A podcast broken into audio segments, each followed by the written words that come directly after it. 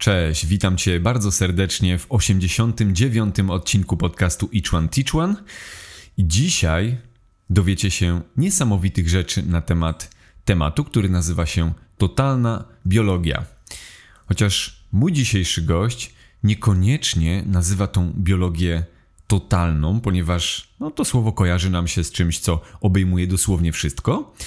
Ale z drugiej strony mm, Magdalena Dębowska, którą zaprosiłem do dzisiejszego odcinka, doskonale wie, jak zasobnymi informacjami są informacje chociażby z zakresu właśnie totalnej biologii, nowej medycyny germańskiej oraz na przykład ustawień hellingerowskich. Tymi rzeczami Magdalena zajmuje się na co dzień mm, i od jakiegoś czasu obserwuje jej działania zarówno w internecie, jak i również y, jej warsztaty i powiem szczerze, że niesamowicie zaciekawiła mnie jej osoba.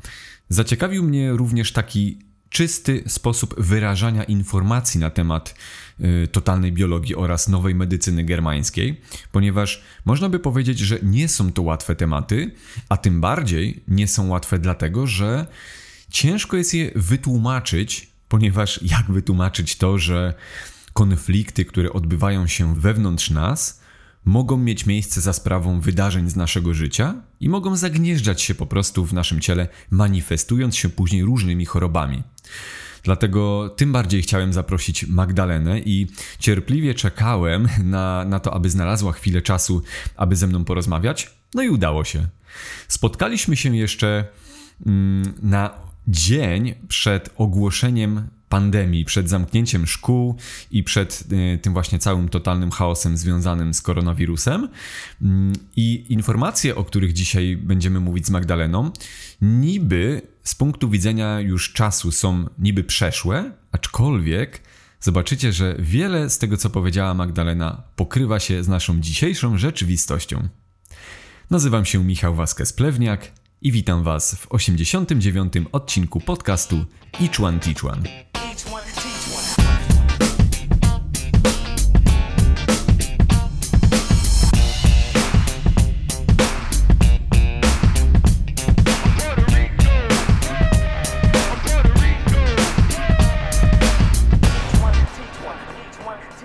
Zaprosiłem Cię do podcastu, ponieważ uważam, że masz bardzo, bardzo niesamowitą wiedzę na różne tematy, e, a zapraszam osoby, które dają jakąś naprawdę wartościową rzecz dla ludzkości i uważam, że jesteś taką osobą. Bardzo dziękuję, miło mi. Ja również dziękuję innym osobom, które mi różne rzeczy przekazały. Mm -hmm. No właśnie, a propos tego, e, jakby lekkiego powrotu do Twojej przeszłości. Skąd się wzięła ta zajawka u Ciebie i w ogóle co doprowadziło Cię do tego, że zajmujesz się tym, czym zajmujesz się teraz? Mhm. No, zależy jak na to spojrzymy. Mm, sama, kiedy pracuję w tematyce zawodu, warsztatów, pracy, e, robię takie warsztaty, to wiem, że możemy na to spojrzeć dwutorowo. No i ten pierwszy tor to jest to, że my mówimy, jesteśmy wszyscy powołani w jakiś sposób do tego, co robimy. No i to powołanie płynie z rodu. Tak jak ksiądz jest powołany do bycia księdzem, lekarz do bycia lekarzem, to jest tak mocne, że zadawanie sobie pytania, dlaczego zostałeś lekarzem, no z punktu widzenia jakby duchowego, e, to, to on w zasadzie po prostu zrobił to dla swoich przodków. No, czyli weźmy sobie taki przykład. E, ktoś kiedyś umarł, była wielka tragedia, mm, nie udało się kogoś uratować, zabrakło lekarza, i w rodzie pojawił się taki, taki, taki duch, taka myśl, że gdyby byśmy mieli lekarza w rodzinie, to my byśmy przetrwali. Nie? A jak wiemy, w biologii też chodzi o to, żeby przetrwać. I w ten sposób jakby my y, jesteśmy powołani do czegoś. Nie? Czy powiedzmy, można by powiedzieć, bo często to widzę, oczywiście ja tutaj będę uogólniać, no to u każdego jest inna historia, mm, ale na przykład u księdza bardzo często są e, to historie związane z tematyką trudnych relacji, które były w rodzie, które nawet często doprowadzały do śmierci.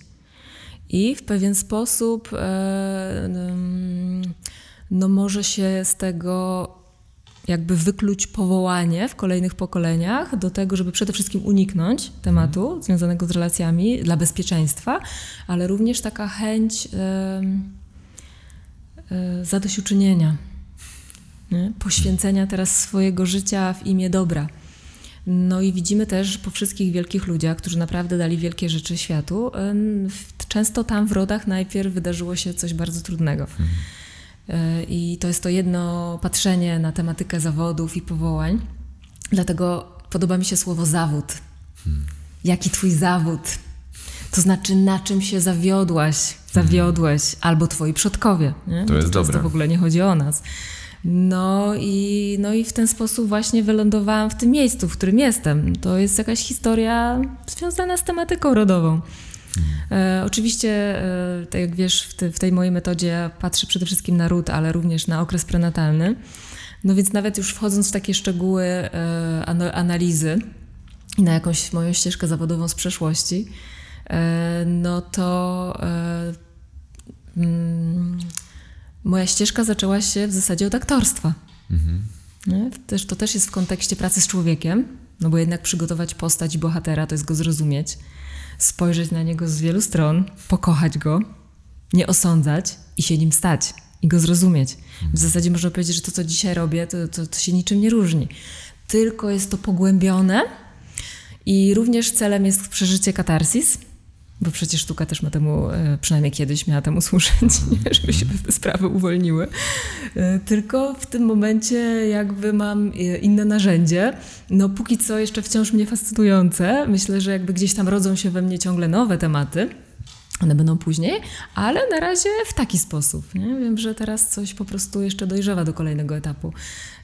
I skąd to powołanie też do aktorstwa? No, moje imię nadał mi mój dziadek no, który kiedyś w, przeszłości kochał pewną kobietę o imieniu Magdalena, która była aktorką i e, mieszkała w Wałbrzychu. E, ja w liceum wyjechałam do Wałbrzycha i tam już w zasadzie podjęłam takie pierwsze kroki w tym kierunku. Także to jest wszystko ze sobą tak mocno powiązane. E, jest tyle sznurków, które powodują, że my idziemy gdzieś i za czymś że no tak to, także to, to, to tak jest. A czy ty byłaś świadoma właśnie tych sznurków, po których idziesz? Na początku nie. Na początku zupełnie nie. Na początku wszystko robiłam e, podświadomie, no tak to jest. To tak mniej więcej e, średnio, jak sobie patrzę, to e, tak zwani pacjenci, którzy przychodzą, to są już osoby w okolicach trzydziestki. To jest naprawdę wielkie święto, kiedy się zjawia ktoś, kto ma 21 lat. I to są niesamowici ludzie. Oczywiście oni się zjawiają, ponieważ oni mieli ogromne, jakieś trudne przeżycia w życiu. E, jakieś bardzo ciężkie choroby i to im pozwoliło dojrzeć tak szybko do mhm. pewnych spraw. I oni są wyjątkowi, mają 21 lat, ale oni już tak patrzą na rzeczywistość, jak jakiś starzec mądry. Nie? Także też wiem, że te wszystkie trudy no, są po coś, żebyśmy właśnie wzrastali. Hmm. Super. Mm, jedną z metod, którymi się zajmujesz, jest totalna biologia. I powiem Ci, że e, ja jak obserwuję ten temat, to oczywiście coraz szerzej gdzieś o tym słyszymy. Ktoś, kto oczywiście interesuje się hmm. jakimiś rzeczami związanymi i z emocjonalnością, i ze zdrowiem. Mm, jak u Ciebie się zaczęła mm, totalna biologia i czym tak naprawdę jest totalna biologia, według Ciebie? Mhm.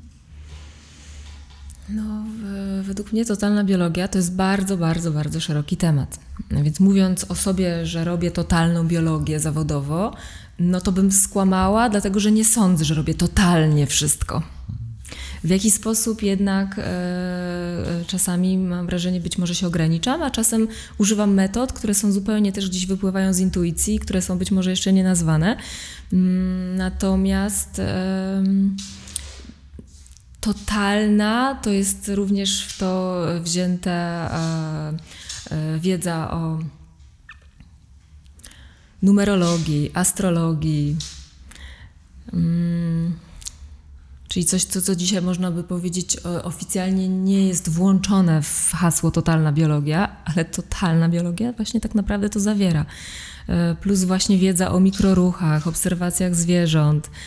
Mm, energoterapia, wiedza o czakrach, medycyna chińska. Tak, to fakt, że w miarę to wszystko w jakiś sposób łączę, ale głównie e, ja opieram się na nowej medycynie germańskiej, na pracy z przekonaniach, a moim narzędziem jest, a jeszcze ustawienia hellingerowskie, moim narzędziem jest rozmowa i ustawienie. To są takie dla mnie najmocniejsze sprawy, hmm. bo my bardzo często jesteśmy zablokowani jako ludzie w sferze emocjonalności, czyli coś na poziomie intelektualnym my już wiemy, nie? że na przykład mam przewlekłe zapalenie oskrzeli, no wiem, że to jest konflikt terytorialny, ktoś przychodzi, bo przeczytałam w internecie, no ale teraz co z tym zrobić? No, I teraz należy e, dać sobie czas, żeby w ogóle to poczuć, że ja przeżywam w różnych okolicznościach te konflikty terytorialne, a potem nauczyć się nowych przekonań dotyczących rzeczywistości, żeby z tego wyjść, bo tak naprawdę tego zdrowo myślenia my się musimy nauczyć. Mm, co takiego jeszcze taka osoba e, e, co, co, mogłaby zrobić? No przede wszystkim musimy wiedzieć, że my jesteśmy wszyscy najlepszym rozwiązaniem biologicznych tych problemów w rodzie. Mhm. Więc w momencie, kiedy mm, mamy jakąś chorobę, to znaczy, że mamy tendencję do myślenia w pewnych kategoriach. Mhm. No i to myślenie tak naprawdę dostajemy po przodkach. No.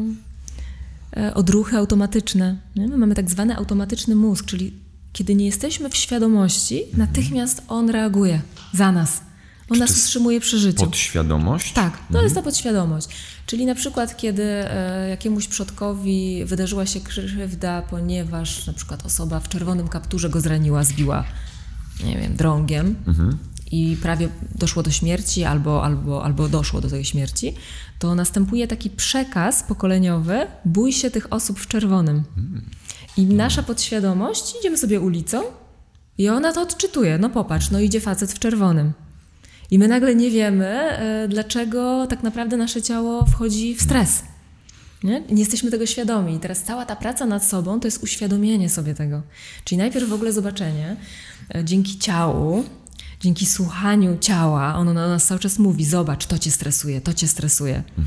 Zobacz, z tym masz problem, na to się nie zgadzasz, tego nie akceptujesz. Cały czas nasze narządy o tym opowiadają. Tutaj cierpisz z tego powodu i z tamtego. A potem w kolejnym etapie musimy sobie powiedzieć: Ale dlaczego ja to tak wyolbrzymiam? Dlaczego ta pani jest w tej samej sytuacji, ale ona jakoś ma z tym luz? No i najczęściej wtedy wchodzimy w historię rodową. Tam się okazuje, że z takiej małej tak zwanej pierdółki no, zrobił się poważny problem w rodzie. Hmm. I my teraz próbujemy uniknąć tego podświadomie zupełnie. Nie? I podświadomość nami rządzi. Ale kiedy masz świadomość, no to zaczynasz nad tym panować. Widzisz to, stajesz się obserwatorem i na tym już polega panowanie. O, znowu, widzę pana w czerwonym. Już widzę, jak mi serce zaczęło hmm. bić. I ja się teraz nie będę tak denerwować, kiedy ja jestem obserwatorem. Nie? Kiedy jestem tylko uwięziony w tej podświadomości, to po prostu ciało ze mną zrobi co chce. Mhm. Łącznie z atakami paniki, ataki lękowe, czasami się zdarzają przecież na ulicy. Mhm. I osoba mówi, ja nie wiem, przecież się niczego nie przestraszyłam. Nic się nie wydarzyło, nikt do mnie nie podszedł, nikt mi nie zrobił. Po prostu nagle się pojawił atak paniki. Tak, od razu mi przychodzi na myśl ten temat rodziny, bo już wspomniałaś o, mm, o ustawieniach i Skąd tak naprawdę w nas zakotwiczają się te rzeczy z, właśnie z naszych rodów? Dlaczego one w nas powodują jakieś, jakiś dyskomfort w obecnym świecie, teraźniejszym, w którym żyjemy? Dlaczego tak się stało? Mm, czy my dostaliśmy to nieświadomie i nasz ród przekazał nam to nieświadomie? Czy wręcz niektórzy naciskali na to, że tak musi być dalej w przyszłych pokoleniach? Liczy się to, co jest nieświadome. Hmm. hmm. To, co nie zostało wypowiedziane. Dlatego na przykład te historie wojenne bardzo mocno na nas ciągle wpływają, bo starsi ludzie powiedzieli, nie chcę mówić o wojnie. Hmm. To było dla mnie za trudne. I woleli włączyć serial. A gdyby nie było tych telewizorów, no to być może te wnuki siedziałyby z tymi babciami, dziadkami i wysłuchiwałyby tych historii. Coś by wypłynęło. Hmm. Być może byłoby mniej alergii, mniej tych odruchów automatycznych. No a w jaki sposób się to zapisuje? I w ogóle gdzie to się zapisuje? Ja nie mam pojęcia. No, genetycy mówią, że to się zapisuje e, w genach. Ja nie wiem, jak te geny wyglądają. To są jakieś układy białkowe, na których zapisuje się informacja. Mhm. Pytanie, czy to się zapisuje w głowie? No to generalnie jest w naszych komórkach. Mhm. My to mamy w komórkach. I celem tego jest um, przetrwanie. To się zapisuje dla dobra. Po to się zapisuje, bój się tej, tego pana w czerwonym, żebyś mógł przetrwać. Mhm. Więc ty już zawczasu reaguj, krzycz, uciekaj, kul się. Mhm. To ma służyć. takie proste przypadki. E, dzisiaj rzeczywiście wiele osób e, ma trudność z założeniem e, rodziny, wejście w relacje partnerskie, ale pokolenia wcześniej były tak poranione przez relacje partnerskie, że istnieje taki przekaz, to po co się tak ranić? Hmm. Lepiej zostać samotnikiem. Nie? Czyli tak jakby biologia robi wszystko, żebyśmy uniknęli cierpienia. Hmm. Tylko biologia nie wzięła pod uwagę też tego, że e, no, e, ktoś, kto jest samotnikiem, również cierpi. Hmm. Więc teraz ta osoba cierpi, marzy o tym, żeby założyć rodzinę, no i powiedzmy już wytwarza pole do tego, żeby się to materializowało w kolejnych ewentualnie pokoleniach. Hmm. Więc to jest proces ewolucji. Hmm. Dzisiaj mamy wpływ na to, co będzie w przyszłości, poprzez tak naprawdę to, co myślimy podświadomie. To, co hmm. my sobie mówimy, to nie ma żadnego znaczenia. No ma, że w ogóle mamy jakieś pragnienia, ale no liczy się to, co jest tak naprawdę na dnie serca. Mhm. Ktoś mówi, chcę mieć ten samochód. Skoro go nie masz, to znaczy, że go nie chcesz. Mhm. Na poziomie podświadomym. Mhm. Te nasze marzenia, e, one się e, realizują. O, Krysia, daj znaka. Te nasze marzenia się realizują mm, ze względu na potrzebę, a nie pragnienie. Czyli potrzeba się materializuje, a nie pragnienie. To jest też takie moje doświadczenie, kiedy w ustawieniach e, obserwuję mm, takie jakby ustawianie naszych potrzeb, intencji, pragnień. Mhm. To zazwyczaj, e, kiedy jest potrzeba, to to idzie ku materializacji. Mhm. Pragnienia nie. No i my sobie tak możemy pragnąć, prawda? O, tak, chcę mieć męża. Mhm. A w środku jest sygnał, nie rób tego. Hmm. Dlatego, że on cię może zamordować na przykład. Czasami widzę w ustawieniach kobiety, które stoją naprzeciwko mężczyzny i ich ciało całe wchodzi w, trzą, w wstrząsy. Mhm. No i to jest jasna informacja. To jest tak wielki lęk. Ona by chciała na poziomie świadomym, ale istnieje przekaz. On cię może skrzywdzić. I ona nawet nie wie, co się z nią dzieje, ale jej ciało się całe trzęsie, kiedy stoi. I to oczywiście jest nie do osiągnięcia e, w takim mm, normalnym, codziennym dniu, żebyśmy mieli taki wgląd. Ustawienie ma do siebie to, jest coś tak niezwykłego, że my nagle funkcjonujemy na zupełnie innym poziomie, właśnie na hmm. poziomie duchowym. My nagle się spotykamy ze sobą tak głęboko, e, jest e, pewnego rodzaju uważność, której też nie możemy tak sami sobie w domu odczuć. Oczywiście, jak już mamy te narzędzia, jesteśmy w tym wyćwiczeni, to tak, to już możemy, ale przynajmniej na początku, dlatego że nasza podświadomość robi wszystko, żebyśmy nie cierpieli. Mhm. Więc kiedy tylko próbujemy się skupić i pomyśleć sobie, mmm, dlaczego mnie boli ten łokieć? Hmm. To podświadomość mówi, zobacz, tam w telewizorze coś jest fajnego. Mhm. I nie możemy w tym wytrzymać. A jakby ta moc grupy, tego spotkania, gdzie nagle 50 osób patrzy na ten jeden przypadek, również z intencją, żeby tu się wyjaśniła ta sprawa, to jest zupełnie inna jakość. Dlatego no też religie mówią, módlcie się w grupach. Mhm. No, jakby spotykajcie się w tych grupach, żeby rozwiązywać sprawy. Że e, samemu to jest bardzo ciężkie. Mm, jest też mowa e, o tym, żeby spowiadać się jedni drugim. Mhm. No i tu mamy klasyczną właśnie psychoterapię, która na tym polega. Hmm. Przychodzimy do Pana i zanim my w ogóle dojdziemy do głębi, to czasami ja mam wrażenie, że dopiero po pięciu spotkaniach osoba mówi, dobra, teraz jej w końcu powiem prawdę. Hmm. I ja muszę to przeczekać, przecież nie można wymusić na kimś. Pięć spotkań to jest często po prostu jedno wielkie kłamstwo. Czyli jakby dokopywanie się dopiero do różnych tak, rzeczy. Tak, pozwolić sobie e, na to żeby się nie, nie osądzać. Hmm. Że po prostu tak jest. Ja jestem najlepszym rozwiązaniem problemów moich przodków, dlatego tak reaguję. Tylko teraz ja sobie pozwalam, żeby zobaczyć, że tak reaguję bez osądu. Mhm. Tak, jestem na to wściekły. Czasem to pięć sesji trwa, żeby ktoś w końcu zobaczył, że naprawdę jest na to wściekły. Mhm. Ma choroby, które o tym mówią. Mhm. Ale on mówi: Nie, ja w ogóle nie jestem wściekły, przecież jestem dobrym człowiekiem. Mama mi mówiła, że nie wolno być złym człowiekiem, czyli nie wolno być wściekłym na to, że ktoś cię krzywdzi. Hmm. I wszystko to zamienia w autoagresję. Hmm. I to trochę trwa, żebyśmy sobie dopuścili taką informację, że jesteśmy ludźmi i e, cierpimy. No i teraz co my zrobimy z tymi emocjami? No bo kiedy my mamy taką złość, no to w przyrodzie zwierzę od razu reaguje. Mhm. Dlatego dzikie zwierzęta raka nie mają. Mhm. No tak, walcz lub uciekaj, tak. prawda?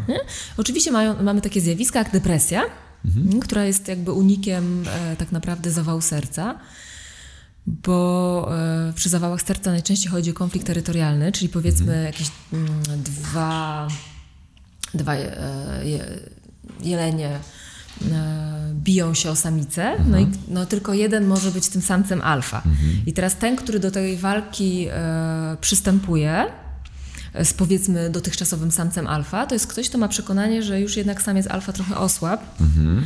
i ja mam taką szansę, żeby walczyć. Taka osoba nie będzie mieć najczęściej depresji, ale istnieje zagrożenie mm, zawał serca, mhm. ponieważ e, tętnice muszą się rozszerzyć, e, krew musi się przetoczyć, bo trzeba ogromnej siły do tego, mhm. żeby wygrać tę walkę. Mm, I oj, co ta Krysia tam się bawi? No tam coś sobie. Krysiu! Coś sobie skubie. Ja wiem, że ty się nudzisz. No i właśnie to jest to. I teraz co? Mówimy do pieska. Bądź grzeczny. A piesek właśnie ma ochotę swoje emocje uwydatnić. Mhm. I to jest ten moment, kiedy my robimy zamrożenie. Nie wolno płakać, nie wolno się ruszać w ławce. No. I my się tego nauczyliśmy. A tu po prostu piesek się nudzi. No. Hmm.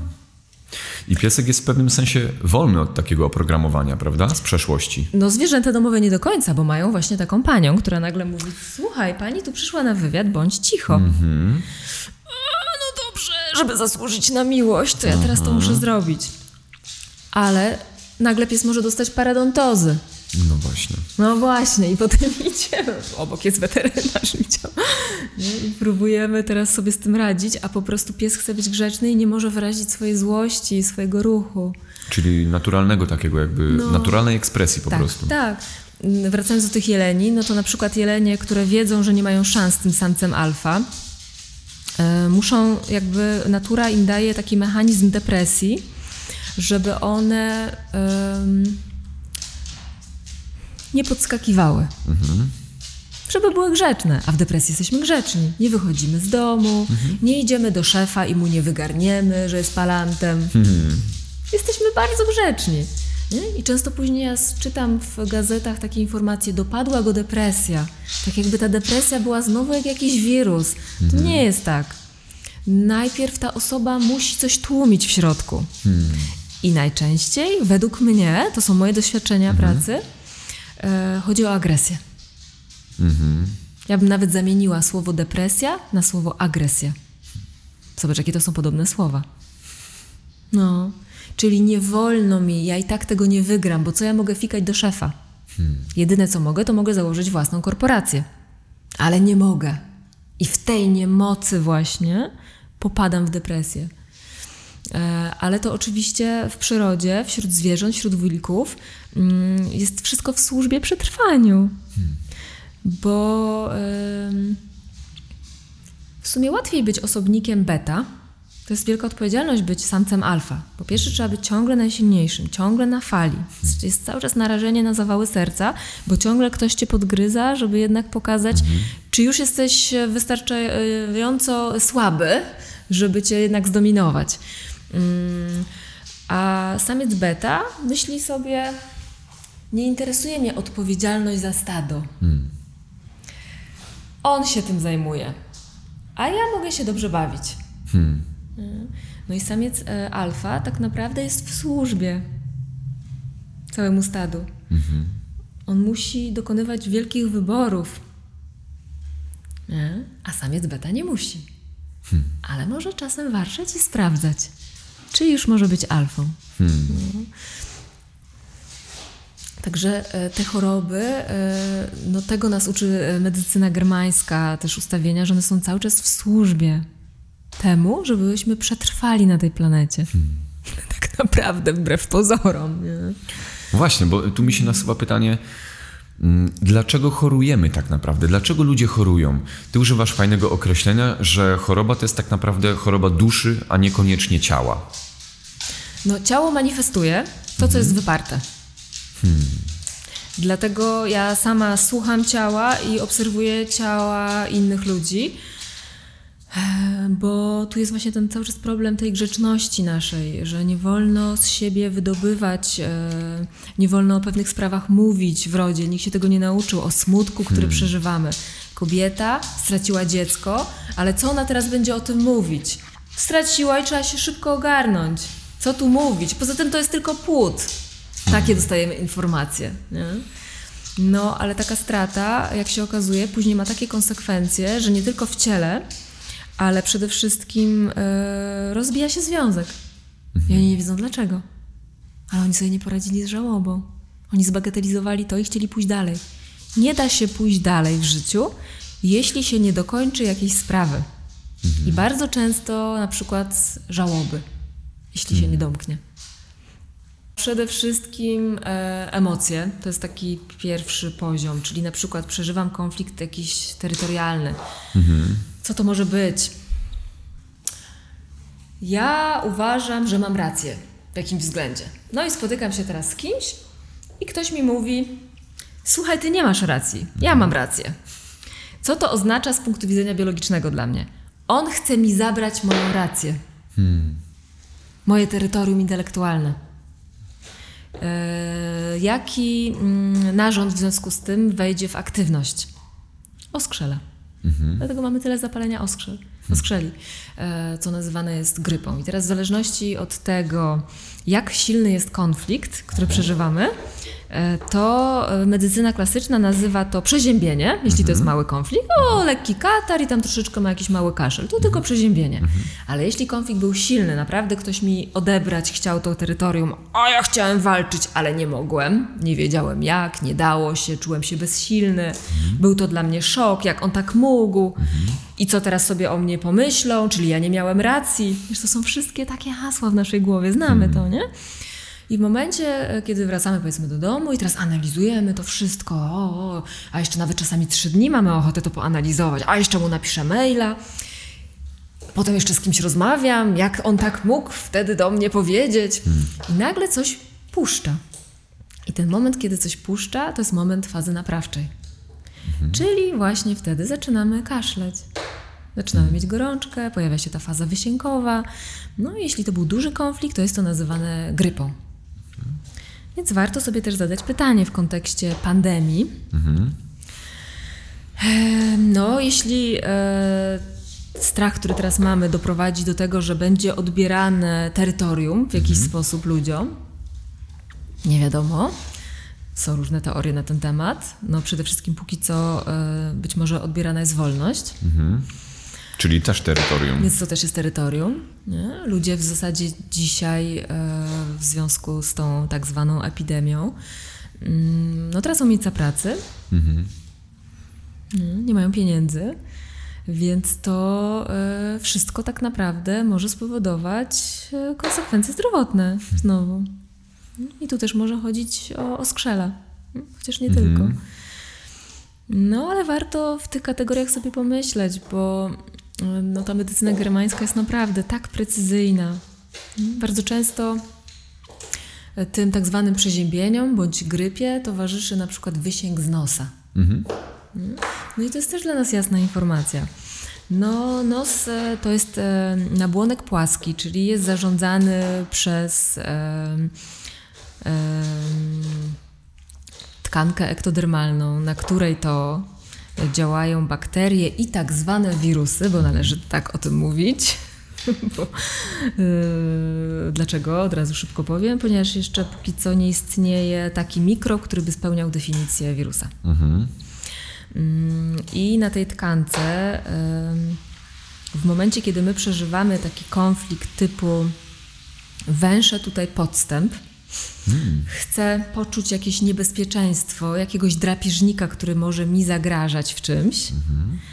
To y, my w tym momencie poszerzamy sobie, jakby następuje zanik tkanki nabłonkowej, jakby poszerzamy sobie otwór, żeby to powietrze lepiej mogło do nas wpłynąć, żebyśmy lepiej mogli wywęszyć zagrożenie.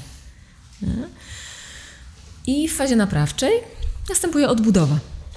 I wtedy rzeczywiście tak zwane mikroby, które dzisiaj są zwane wirusami, ale nie spełniają wymogów do tego, mhm. żeby je nazywać wirusami, um, uczestniczą właśnie w odbudowie tej tkanki i każdemu e, zazwyczaj etapowi w fazie, w fazie naprawczej towarzyszy mm, wysięg, obrzęk, to jakby w środowisku wodnym wszystko się goi.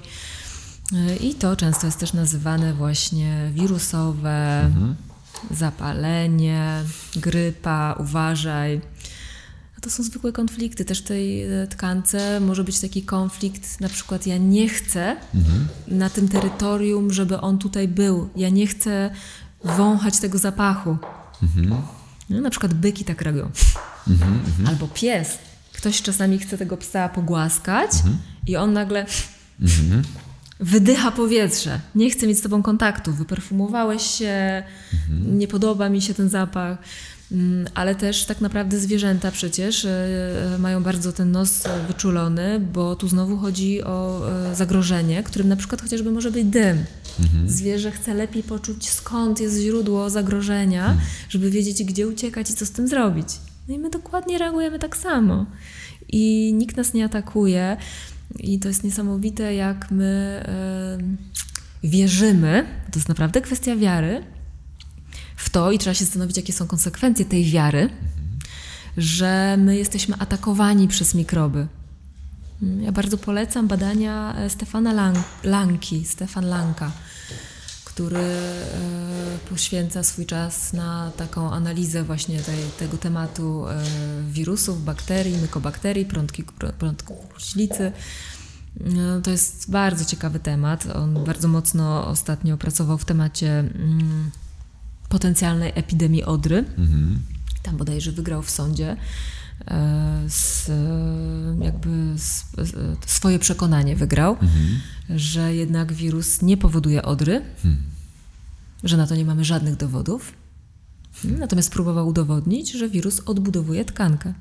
Mhm. No, no, co było jakby trudne, nie zostało to e, uznane przez WHO wciąż. To, to są te same badania, które robił dr Hammer. No, ale jeszcze jesteśmy na razie na takim etapie ewolucji i yy, wierzymy. Wierzymy na przykład, że mamy system immunologiczny. Nikt nie wie, gdzie on jest dokładnie, ale wierzymy w niego, że jest. I że jedni mają słaby system, a drugi mają, drudzy mają silny system immunologiczny. I wszystko to zależy od ilości przyjętego rutinoskorbin. E, także to naprawdę jest kwestia wiary. Tak samo jak wierzymy, bo to jest teza. Pasteur, kiedy mówił o mm, wirusach, powiedział, że to jest teza, za którą dostał Nagrodę Nobla. Hmm. Że nie ma na to żadnych dowodów. A współczesna medycyna w zasadzie na tym się dzisiaj opiera. Hmm. No. Bo ty już tu uchylasz rąbka tajemnicy, dlatego że Zazwyczaj ludzie definiują to, że choroba jest czymś złym, a ty już powiedziałaś wcześniej, że jest to faza naprawcza, tak zwana, czyli uwalnianie jakichś konfliktów i odbudowywanie się. Teraz, jak myślisz i jak, jak czujesz, dlaczego nadal w większej części naszej populacji jakby to, ten koncept jest cały czas y, kultywowany? Że ta faza naprawcza to jest coś złego, czyli chorowanie to jest coś złego. Mm, e, bo faza naprawcza może być niebezpieczna.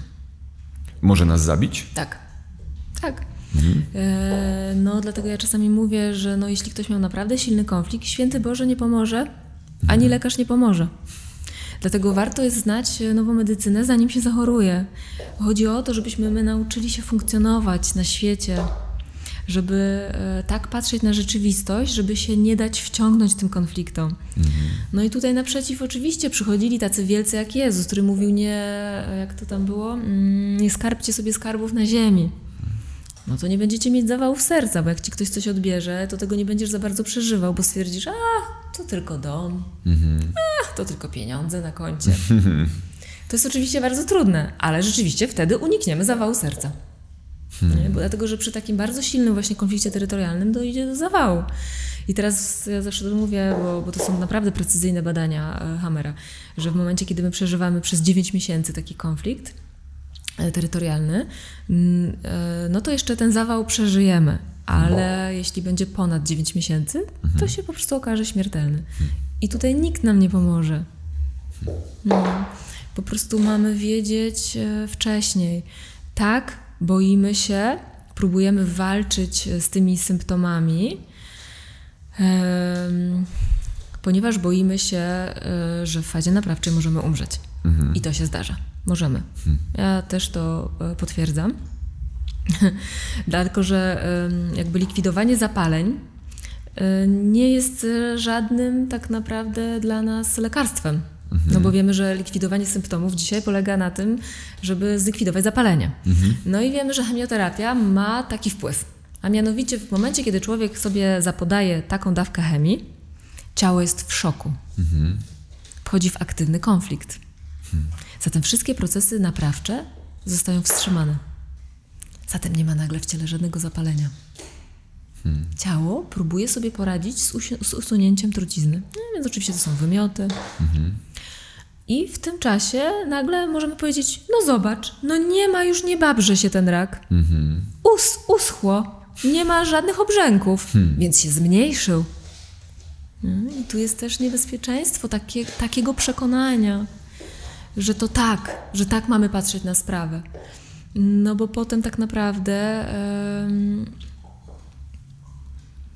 jeśli ten konflikt był mocny, a jeszcze nie daj Boże e, było ognisko Hamera umiejscowione obok przełącznika na przykład e, pracy serca, mhm. no to czy weźmiemy jakieś sobie lekarstwa na stan zapalny, czy nie, no to po prostu serce się wyłączy, dlatego że to jest kwestia przełączników w mózgu, mhm. które nam mm, e, wyłączają serce. Jeśli obrzęk jest zbyt duży, tych ognisk Hamera, mhm no to takie długie wyłączenie akcji serca jest po prostu śmiertelne. Hmm. Mm. Tak, to jest e, tutaj to wymaga wiedzy, rozwagi, ale też takiego własnego poczucia, co ja mam zrobić ze swoją fazą naprawczą. Mhm. No, są momenty, w których e, no, ktoś pyta, no to co mam wziąć przeciwbólowy? No, to ty musisz wiedzieć, czy ty jesteś w stanie znieść ten ból. E, oczywiście, jeśli weźmiesz morfinę, to przynajmniej licz się z konsekwencjami, na przykład takimi, że praca jelit będzie wstrzymana. Mhm. I jak to też wpłynie na ciebie, jak ty się z tym będziesz czuć, czy to nie spowoduje kolejnego konfliktu. Więc im mamy jakby większą wiedzę, tym bardziej możemy sami podjąć decyzję, bo nikt za, za nas nie podejmie tej decyzji. Tak samo jak lekarz. Lekarz mówi, procedury są takie, pani sobie podejmie sama decyzję. Przecież nie mógłby spać spokojnie, gdyby za kogoś podjął decyzję, czy kroimy, czy nie. Przecież nie wie, czy ktoś umrze podczas tej operacji, czy nie. Bo różnie bywa. Dla jednego sama operacja już jest konfliktem. Śmiertelnie się boję. Sama świadomość tego. Tak, a dla niektórych właśnie operacja jest wybawieniem. Więc z przyjemnością tam pójdzie, ale innego zabije lęk przed operacją. Mhm. No. Więc to też jest tak, że kiedy mamy taką świadomość, to. To też jest czasem trudniej. No bo już myślimy sobie, no chemii nie wezmę. Mhm. Ale co wtedy? Ponieważ dzisiaj jest tak, że szpitale nie przyjmują pacjentów, którzy chcą być leczeni po swojemu. Mhm. Tylko y, musimy wejść w określone procedury, które tam są. Zatem na przykład wiele kobiet, które mają guzy, guzy w fazie naprawczej, nie mogą e, bez udziału chemioterapii e, mm, wyciąć tych guzów. Mhm. E, często kobiety, od razu to mówię, bo dzwonią i pytają, gdzie to można zrobić. No to ja w tym momencie w Polsce mam takie informacje, że to jest niemożliwe, że jest po prostu procedura. Jeśli lekarz mówi, tu jest potrzebna chemia, no to nic nie możemy zrobić. Są osoby, które mają dużo pieniędzy, wyjeżdżają sobie do Niemiec, do prywatnych klinik. Mhm. I wtedy bez chemioterapii usuwają guzę i żyją. Hmm. Więc też warto o tym mówić. Nie? Guz w fazie naprawczej, który się babrał, no bo w fazie naprawczej musi zostać zlikwidowany, hmm. nie? żeby jeszcze tylko jasno tutaj powiedzieć. Choroba tak naprawdę to jest przystosowanie się do sytuacji y, stresującej poprzez zanik tkanki hmm. albo poprzez rozrost tkanki. Hmm. Więc powiedzmy, że w przypadku y, raku y, gruczołu piersiowego w fazie aktywnej tkanka się namnażała mhm. i w fazie naprawczej tkanka jest usuwana. Mhm. No i to się wiąże z babraniem, z bólem. Nie? Więc jakby e, dlaczego sobie w tym momencie nie pomóc i sobie nie wyczyścić tego? Ale już wiemy, że jest faza naprawcza, że mamy już to przerobione, wiemy, co nam aktywuje konflikt, żeby w to mhm. znowu nie wchodzić. Nie? I po prostu skracamy sobie e, cierpienie fizyczne. Nie? Tylko, że e, no, póki co się nie do końca czasami da bez chemioterapii w Polsce. Mhm. Czasami niektórzy piszą, o, dlaczego się pani nie zajmuje opieką w fazie naprawczej?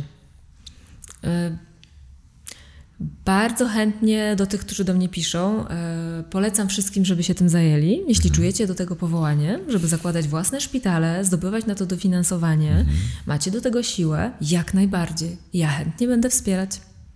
Hmm. Ale ja mam powołanie do tego etapu pracy. Mhm. Hmm. E, rzadko który lekarz zrezygnuje ze swojej pracy e, w szpitalu na, etapie, na etacie i nie będzie ryzykował utraty swojej kariery zawodowej, żeby mhm. pracować w jakimś prywatnym e, szpitalu, e, w którym się stosuje inne techniki, mhm. inne metody, ponieważ to się wiąże z utratą prawa wykonywania zawodu. Mhm. Więc ja czasami takie, takie fale hejtu dostaję. Dlaczego się nie zajmuję ludźmi w fazie naprawczej? No, przyznam. Mm, Gdybym miała tych wszystkich ludzi umieścić u mnie w mieszkaniu, byłoby mi trudno. No, naprawdę, tak na logikę. Ale bardzo zachęcam, żeby, żeby, żeby się ludzie dowiadywali co i jak, i być może ktoś nagle poczuje, że ma siłę, żeby stworzyć takie miejsce. Hmm. To jest potworna inwestycja. Mhm. Trzeba mieć chirurgów, którzy. Yy,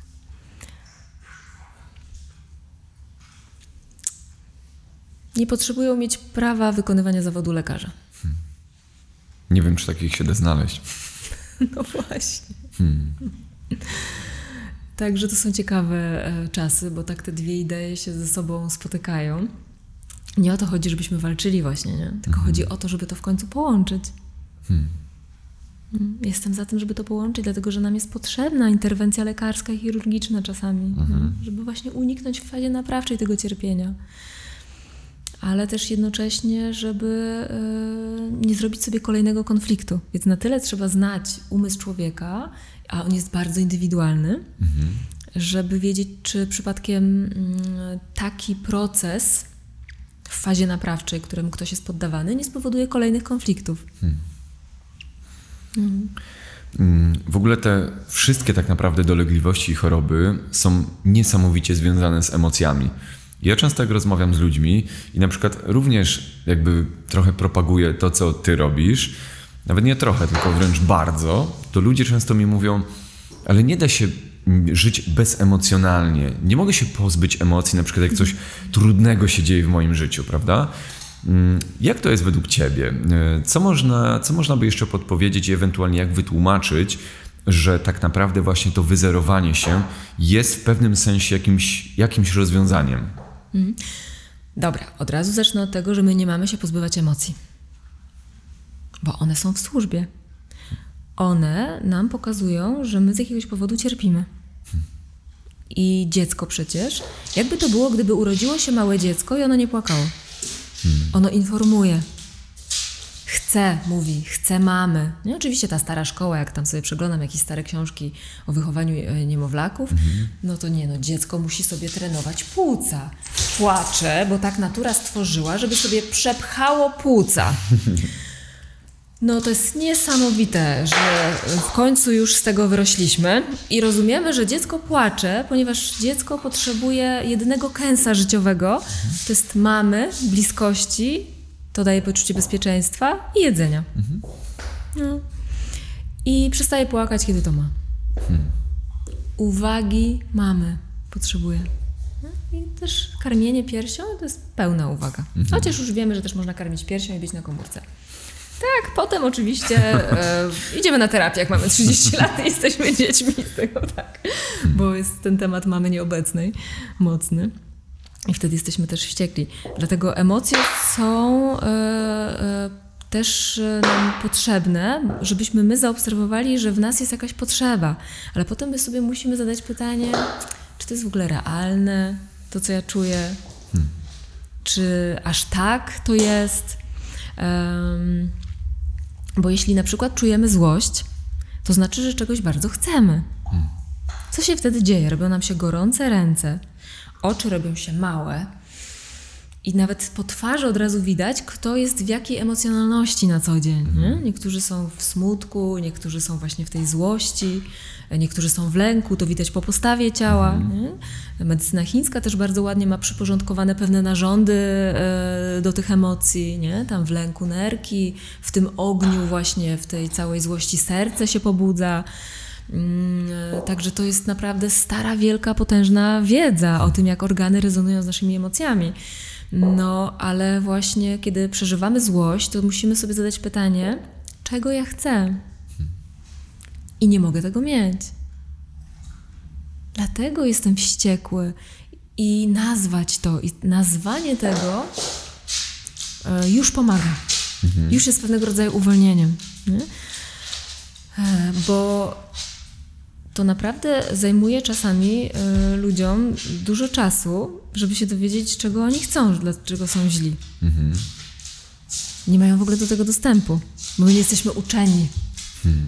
Nie? Nie, uczy, nie uczą nas tego w szkołach. Uczymy się sobie, jak sobie poradzić prawda, z bankiem, e, z księgowością, ale nie ma wiedzy o człowieku, tak naprawdę. Nie? Ta biologia jest też w jakiś sposób ograniczona do takiego patrzenia, znowu nazywam to wiary, że jest tak, a nie inaczej. Od razu mi się nasuwa taki temat. Mm, pamiętam, jak mi kiedyś pani od biologii powiedziała, że ten grzyb zjada to drzewo. Jest zły. Mhm. No ale pewnego dnia zauważyłam pewną prawidłowość.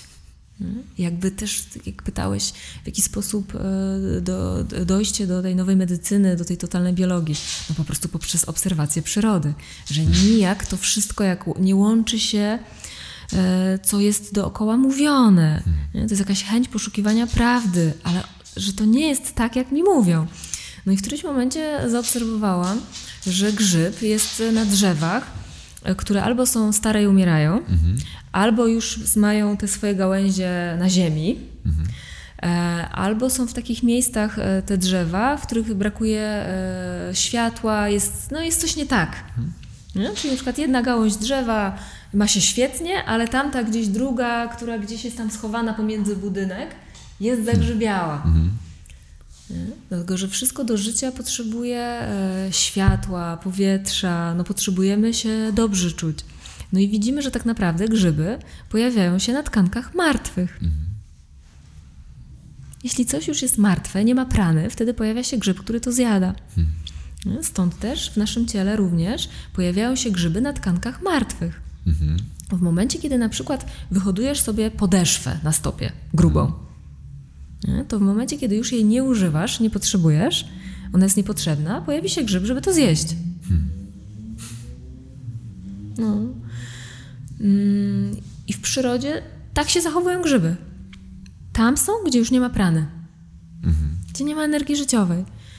Więc już nigdy nie powiem, że grzyb zaatakował drzewo. Hmm. No tak. No, tylko, że najpierw nie było tam prany. Najpierw tkanka przestała być potrzebna tam. Hmm. Jakby uszło życie.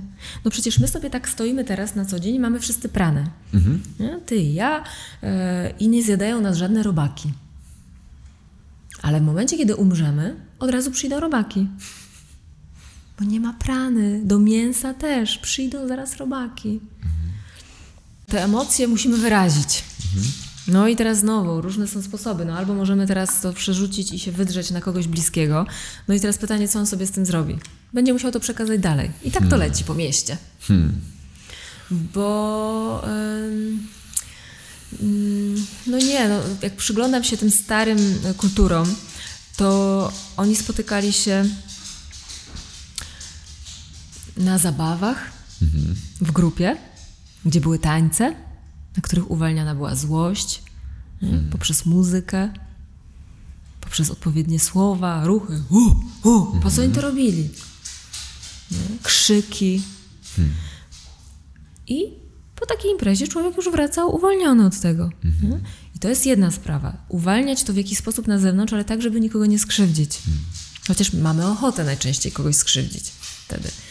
Ale to drugie to jest zadawanie sobie pytania, czego ja chcę. Mhm. Bo jak sobie uświadomimy, czego chcemy, to jakby czasami te emocje przestają być takie silne, bo zaczynamy się uśmiechać. I czego my najczęściej chcemy w życiu? Uwagi, szacunku, mhm. miłości wysłuchania. Tak. Mhm. Chcemy się poczuć, że jesteśmy ważni dla kogoś. I w momencie, kiedy ktoś nam to zabiera, albo my mamy takie odczucie, i czasem to jest też odczucie tylko, które jest zupełnie subiektywne, nie jest w ogóle obiektywne. Znowu to jest historia, która idzie z rodu, z okresu prenatalnego i wszędzie ja chodzę i mówię, nie, oni mnie w ogóle nie widzą. Oni mnie traktują jak gówno. Nie? Są takie osoby, cały czas o tym mówi. Hej, to jest być może twoje oprogramowanie, że ty tak to widzisz. Nie? I teraz patrzymy, skąd się to bierze.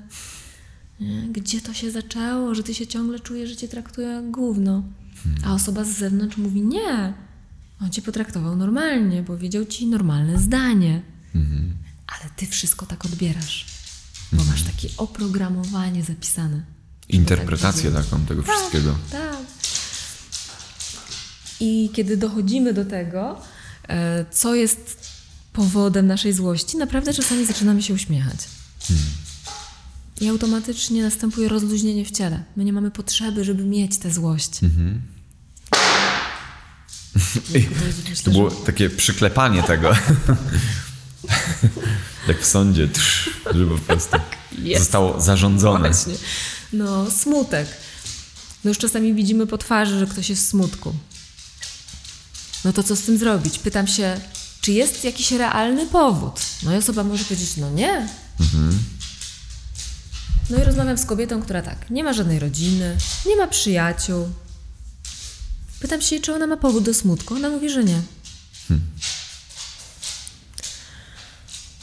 No ale czy aby na pewno? No właśnie. Ona nawet do niej to nie dociera, bo gdyby się spotkała ze swoim smutkiem, to jej serce by pękło. I tu mamy wyparcie. Za to jej ciało pokazuje historię smutku, z którym ona się nie łączy. Nie? No i jak zaczynamy głębiej w to wchodzić, to okazuje się, że jednak jest to cierpienie, że nie ma partnera, że nie ma kto zrobić herbaty, że nikt po tym domu nie chodzi, że jest sama, że nie ma dzieci, że nie ma przyjaciół, że jednak jest to powód do smutku, ale to było tak głęboko wyparte i wtedy jakby przejawia się to w ciele. Mm. I oczywiście to znowu jest zaprogramowane we wczesnym dzieciństwie. Na przykład ta choroba, ma, e, ta- ta kobieta ma choroby skórne. No bo jest to związane z przeżyciem separacji już we wczesnym dzieciństwie. Ona jest przyzwyczajona do tego, że była całe życie sama w szpitalu. Więc ona buduje swoje życie w taki sposób, bo to było normalne. Ci, których, o których ona kocha, są daleko. Tak się zaprogramowało. I buduje takie samo życie, bo tylko to zna. Jakby z automatu, Z prawda? automatu, tak. I wtedy jakby ona musi się nauczyć, e, że jest dorosła, czyli że teraz już nie jest dzieckiem, które jest postawione w tej sytuacji i ona może sama to zmieniać. No i to jest kolejny etap. E, ja prowadzę czasami webinary i bardzo mi zależy wtedy na tym, żebym była dobrze zrozumiana. I to jest mój konflikt emocjonalny. Tak bardzo chcę być lepiej słyszana. Nie? nie mogę zaakceptować tego stanu, jaki jest, tylko czasem chcę jeszcze lepiej to zrobić niż można.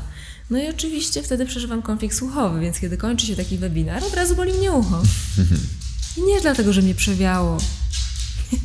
To jest niesamowite, że to są takie przekonania stare. O, bo teraz przewiało, więc ja się teraz będę bała zaraz e, otwartych okien. No to będę już mieć konflikt, bo jak tylko będzie otwarte okno, to ja już będę w lęku. Załóż czapkę, bo się przeziębisz. Klasyka. No, bo to będzie zapalenie zatok i potem e, zatoki kojarzą nie? obiekt, który jest dla mnie zagrożeniem. E, Więc e, po prostu właśnie chodzi o to w tym całym rozwoju i w tym zdrowiu, żeby przyjrzeć się swoim przekonaniom, żeby poszukać tej całej tak naprawdę em, prawdy o istocie rzeczywistości. Oczywiście to jest proces. Ja nie mówię, że e, ta totalna biologia i germańska to jest jakaś wielka też e, prawda. Myślę, że ta prawda jeszcze jest nieodkopana, że, e, ale to już jesteśmy gdzieś na jakiejś drodze, ponieważ my już wiemy, że nasze myśli wpływają na rzeczywistość. No przecież to jest przełom świadomościowy. Do tej pory zawsze myśleliśmy, że jest jakiś wróg, że wirus na to wpływa, że wiatr zawiał i jestem chory, że to dlatego, że właśnie jest zima, to jestem chory. Nie, nie, nie.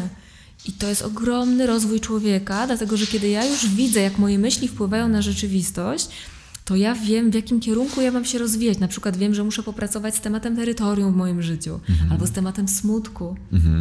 Nie? I zaczynam też być bardziej osobą współczującą do innych ludzi, więc tak naprawdę przychodzi miłość. Hmm. Bo my sobie tak możemy mówić, no wiesz, będziesz zdrowy, jak będziesz kochał, nie? Kochaj wszystkich. Mhm. Ale jak my nie kochamy siebie, a ponieważ nie kochamy siebie, bo siebie nie rozumiemy, to jak my możemy kochać tych innych? I im bardziej siebie zrozumiem w tych właśnie momentach swojego upodlenia, swoich chorób, czegoś, co mi nie wychodzi w życiu, tym bardziej z otwartym sercem spotykamy się z drugą osobą i ją rozumiemy. Mhm. I jest ten przepływ, nie? czyli jest ta miłość, nie ma żadnej walki. Bo nawet kiedy ja wiem, że ta osoba mnie atakuje, to ja rozumiem, że ona mnie atakuje. Mhm. Z jakiegoś powodu mnie atakuje. Hmm. Bo ja wiem, kiedy ja zaatakowałam kogoś. Mhm. Nauczyłam się. I teraz widzę, że to dziecko to robi. No tak, pozwolę mu to robić. Mhm. To jakby jest mój brat, tylko jeszcze jest młodszy w, w, w tej ewolucji. Nie? Jeszcze nie potrafi nad czymś zapanować, bo jeszcze czegoś nie pojął. E, no i w, tych, w tej pracy z emocjami również e, polecam mm, taką metodę bycia przede wszystkim obserwatorem. Czyli być jedną nogą w roli obserwatora siebie cały czas, mhm. a drugą nogą pozwalać sobie na te emocje. Tylko tak, żeby nie krzywdzić. Mhm. Nie? Ale nie, mm, nie wypierać ich, mhm. nie udawać, bo po prostu to wszystko się zagnieździ w ciele. Nie? To nie o to chodzi właśnie, że mamy nie czuć. Nie, nie, to nie właśnie nie tędy droga. Dziękuję Ci za to pytanie, bo czasami rzeczywiście może być takie zmylenie, że skoro emocje są przyczyną chorób, no to my nie powinniśmy mieć emocji. Mm -hmm. No i zaraz ktoś wymyśli tabletkę, żeby nie mieć emocji. No są takie Przecież tabletki. są, właśnie. prawda? Wszystkie te... psychotropy pewnie podejrzewam, że... tak. I wiemy, że to niczego nie zmienia, no bo, no bo nie weźmie psychotrop. No, czym się różni psychotrop od e, alkoholu? No to są mhm. wszystko tak naprawdę też znieczulacze. Mhm.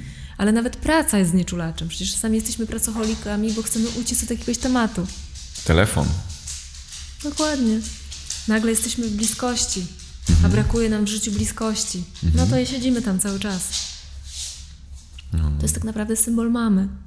Jesteśmy dziećmi, które były e, wyrwane z ramion mam. Mhm. Już od razu po urodzeniu. Hmm. Trzymam moją komóreczkę, idę sobie z nią spać. Hmm. Dobre. No, tak, to jest to.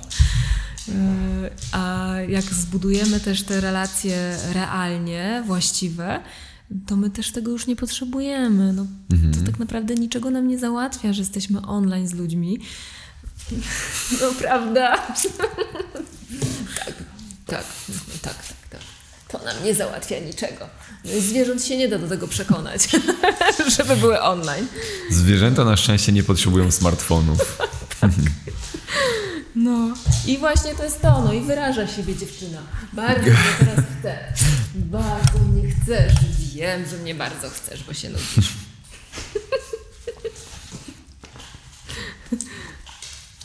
tak, no to się przytulimy. Mhm. Dobrze, to jakie mamy pytanie kolejne? No i ostatnie pytanie to było o y, Twojej pracy z ludźmi oraz o rezultatach tej pracy. Jakbyś mogła się podzielić trochę tym, y, co tak naprawdę udało Ci się uzyskać y, w pracy z ludźmi? Mhm. No, niektóre przypadki są spektakularne. Niektóre są po prostu klasyczne, zwykłe przypadki e, wyjścia z chorób e, przewlekłych, typu mhm. przewlekłe zapalenie zatok właśnie, przewlekłe zapalenie oskrzeli, no mhm. takie różne tam przewlekłe, albo jakieś alergie. To jest wszystko na porządku dziennym i to jest wszystko możliwe. Oczywiście wszystko zależy od miejsca, w którym ktoś przychodzi z mhm. którego ktoś przychodzi, na jakim jest poziomie jakby tej ewolucji całej duchowej. Bo są osoby, które przeszły naprawdę długą drogę, były tu, były tam, wiele zrozumiały, one przychodzą i ja jestem tylko taką kropką nad i. Mhm. Czyli na przykład jeszcze tylko jakieś jedno zdanie yy, musi paść do tego, żeby te wszystkie klocki się ułożyły. Hmm. I następuje uwolnienie. A czasami jest tak, że w zasadzie osoba zaczyna u mnie ścieżkę. Hmm. I zaczyna się u mnie przyglądać, potem jeszcze idzie tam sprawdzić to, tamto a potem znowu gdzieś, potem znowu wraca. Hmm. To jest naturalne, no to, to jesteśmy wszyscy dziećmi, które się uczą. No i wtedy może to trochę dłużej potrwać. Hmm? No bo niektórzy na przykład w ogóle są na takim etapie, że nie wierzą, że emocje mają wpływ na ciało. Hmm. No to z tego punktu będzie nam trudno, żeby od razu ta osoba, żeby jej pomóc. Nie? Hmm. Najpierw ona to musi u siebie zauważyć, więc potrzebuje jakiegoś czasu, no chociażby przez dwa tygodnie poobserwować swoje emocje, jak wpływają na ciało. No bo to, o czym ja mówię, to jest po prostu e, czysta nauka. To, jest, to nie jest e, jakaś kwestia wiary, jakichś przekonań, że jak ja tak będę myśleć, to wyzdrowieję. To po prostu tak jest. Tak jak w momencie, kiedy utniemy się nożem, to nam leci krew i mamy stan zapalny. Po prostu taki jest fakt. I nie ma co tutaj dyskutować. Nie ma tam konfliktu emocjonalnego wcześniej, a może był? Był najczęściej. Tniemy mhm. siebie dlatego, że e, jesteśmy wściekli, ale nie chcemy właśnie komuś wyrazić tej wściekłości, więc znowu mhm. wolimy zranić siebie, uderzyć mhm. się w palec, w nogę. Mm, ale to też jest e, rodzaj e, autoagresji, mhm. czyli agresji. Więc agresja to jest potężny temat. Wszyscy mamy jej mnóstwo i to głównie jest związane z tematem e, separacji dziecka od mamy. Nie? Mhm. Mamy właśnie, które idą do pracy, mm, zostawiają dziecko i ono jakby funkcjonuje w takiego pewnego rodzaju utajonej y, samotności. No bo powiedzmy, ono się dobrze ma z babcią, no, no dzieje się coś, przecież mhm. się dzieje. Ale tak naprawdę zapisuje się, że osoba, z którą jestem najbliżej, ona jest daleko. Hmm. Że nie można z nią być blisko. Nie? Hmm. Pojawia się to cierpienie. E, więc takie powiedzmy choroby przewlekłe, no to to na porządku dziennym e, rzeczywiście e, są cały czas jakieś zmiany. Ten sławetny rak szyjki macicy, no to jest coraz więcej osób, które zaczynają to dostrzegać, mhm. że nie muszą się za bardzo tym martwić, mhm. że już rozumieją skąd się to wszystko bierze, że nie boją się wirusa. Mm, no i można sobie poradzić z rakiem szyjki macicy bez chemioterapii, nie trzeba się mhm. bać, bez wycinania szyjki macicy. Nie, tylko trzeba mieć wiedzę do tego, skąd, co, dlaczego. Ja zawsze mówię właśnie, że to są konflikty relacyjne. A skąd się biorą konflikty relacyjne? Ono się u podłoża tego jest konflikt z mamą. Hmm. Ten wczesny, bo czasami osoba mówi, ale ja już wszystko przerobiłam z mamą. No nie. Co to znaczy przerobić wszystko z mamą? To znaczy być w absolutnej już miłości to jest już absolutna akceptacja wszystkiego, co daje świat. Nie mamy już z nikim żadnego konfliktu, dlatego że każdy, kto się pojawia na naszej drodze, to jest reprezentant mamy. Mhm. Więc tylko po tym poznam, że nie masz już konfliktu z mamą, że naprawdę jesteś w zdrowiu już i w szczęściu i już nie masz żadnych problemów z rzeczywistością. Hmm. To znaczy prawdziwie zaakceptować mamę. Wiesz co, ja mam takie trochę y, dziwne podejście do tego, jak ktoś mówi, ja już wszystko ogarnąłem. No to dobrze, czyli wszyscy szczęśliwi i zdrowi, bo zdrowi jesteśmy, jak jesteśmy szczęśliwi. No. To lewituj i swobodnie możesz. Tak. To, to znaczy, czyli jest tak coś z zewnątrz na mnie wpływa. Hmm. No, w sumie tak by było łatwiej, jakby coś może z zewnątrz na nas wpływało, byśmy mieli na kogo zwalić. Ale już właśnie jesteśmy na takim etapie ewolucji jako ludzie, że zostało nam dane wiedza, że nie nie z zewnątrz. Oczywiście nas wpływa coś z zewnątrz, no bo jeśli ty będziesz smutny, dzisiaj się z tobą spotykam, to jak mhm. wrócę do domu, to też będę smutna. Mhm. Nie? Chyba, że sobie też w jakiś sposób z tym poradzę, jak stąd wyjdę. Nie? Wyjdę tak. jakby z tego pola. To samo muszę robić po pracy z klientami. Przecież przychodzą z różnymi trudnymi sprawami. Ja w mhm. jakiś sposób wchodzę w ich pole rodowe, jestem mhm. bardzo mocno, zaczynam czuć ich objawy w ciele. I ja potem muszę z tego wyjść. Mhm. Więc jakby ta higiena taka musi być w naszym życiu, że okej, okay, okej, okay, ja rozumiem na przykład, że e, spotkałam się z tobą, bolał cię bark mhm. i ja nagle wracam do domu i boli mnie bark, dlatego że cię bardzo polubiłam mhm. i weszłam we współodczuwanie z tobą. Mhm. Ale wtedy wystarczy powiedzieć sobie, okej, okay, już tego za ciebie nie poniosę. Mhm. Ja cię bardzo lubię, ale ty musisz sobie sam poradzić ze swoim konfliktem, a ja muszę sobie ze sobą poradzić, żeby już przestać cię tak chcieć ratować. Bardzo Cię lubię, ale szanuję Twoją ścieżkę. Super. Nie? Mhm, to jest dobre. I to jest niesamowite, bo nie wiem, czy tutaj zauważyłeś, albo być może właśnie widzowie zauważyli, że bardzo często jest, jest tak, że kiedy jakaś osoba, którą bardzo kochamy, cierpi z jakiegoś powodu, my bierzemy to na siebie. Mhm. Zaczynamy mieć objawy w tym samym miejscu. I to jest ewidentnie informacja, że bierzemy na siebie i naprawdę, wierzcie mi, wystarczy sobie zrobić takie ćwiczenie i powiedzieć: OK, tato, mamo, żono, ja tego nie poniosę za ciebie. Nie? Jakby ty musisz rozwiązać ten swój problem sam. Mhm. Ale oczywiście, jak chcemy, to możemy nieść. Wszystko możemy. Tu mamy wolną wolę, możemy. Jeśli sobie potrafimy z tym radzić, oczywiście, no na tak. przykład stosując na sobie to BHP, o którym powiedziałaś, tak, prawda? Tak, no na przykład ja, y, y, kiedy mojego tatę y, bolała szyja, Powiedział mi, że go boli szyja. Na drugi dzień zaczęła mnie boleć szyja. Mhm. Więc zadzwoniłam, zapytałam się, gdzie dokładnie boli szyja, żeby mhm. się zastanowić, czy to jest mój konflikt, czy to jest jego konflikt. Mhm. No to powiedział mi, że tu, ja okej, okay, czyli dokładnie w tym samym miejscu. I teraz sobie pomyślałam tak, hmm, no wzięłam to na siebie. No, ale z drugiej strony to jest ciekawe, dlatego że to mnie zmusza do analizy konfliktu e, tego miejsca w szyi. Mhm. No więc sobie szybko to przeanalizowałam. No, zadzwoniłam do niego i mogłam mu tylko opowiedzieć o tym, jaki to jest konflikt mhm. i czy rzeczywiście on coś takiego przeżywa w swoim życiu. No, okazało się, że tak. Hmm. No i to tyle możemy zrobić, nie? Ale potem mówię sobie, okej, okay, ja się w to już nie mieszam, ja tu nie pomagam. Nie? To hmm. jest jego wybór, że e, w takiej sytuacji e, przez chwilę musi być. Tutaj mhm. się w tym czegoś uczy, mhm. jak my wszyscy. Hmm. Wiesz co, też słyszałem takie słowa krytyki mhm. właśnie pod kątem tego, co ty robisz, że tak naprawdę to całe to życie może być jednym wielkim konfliktem, że ugryzie mnie komar, to jest konflikt, y, spadnie obok mnie bomba, to jest konflikt i to, że to wszystko jest konfliktem w tych ludziach i że tak naprawdę, y, no, że ta metoda nie do końca jest taka, y, że tak powiem, holistyczna, tylko że ona traktuje, że wszystko może być konfliktem. Ale w pewnym sensie tak jest. No jest. No ktoś, kto nie ma problemu z komarami, nie boi się komarów, to nie będzie mieć konfliktu. Właśnie. Dlatego najwięcej konfliktów i chorób mają osoby, które nie akceptują rzeczywistości, e, boją się, nie widzą tych trudnych wydarzeń jako szansy dla naszego rozwoju, hmm. tylko chcemy walczyć i unikać. A na tym polega właśnie choroba. Choroba jest przystosowaniem się do naszej walki, hmm. do naszych lęków, do naszego gniewu. Choroba chce za nas zrobić to, czego nie jesteśmy w stanie zrobić w realu. A zatem, jeśli mamy w realu spokój ze wszystkim mhm. I wszystkich widzimy jako cząstkę Boga, która właśnie do mnie przyszła i mi powiedziała jakieś słowo i mnie teraz właśnie wkurzyła. A dlaczego mnie wkurzyła? Bo ja się nie zgadzam. To znaczy, że ja nie akceptuję tej osoby. Mhm. Ale dlaczego ja nie akceptuję tej osoby? Ona została taka stworzona, za nią stoi taki ród i takie historie. Mhm. Dlatego ona musi w to wierzyć. Hmm. To jest też sumienie rodowe, że ona w to musi wierzyć. Więc jakim prawem ja to oceniam? Nie? I teraz dopiero dochodzą do nas te słowa, jak Jezus mówił: Nie sądźcie. Bo każdy jest właściwy na tej swojej drodze. No jak możemy sądzić dziecko, że nie może na przykład zawiązać sobie buta? Mhm. No jeszcze nie może.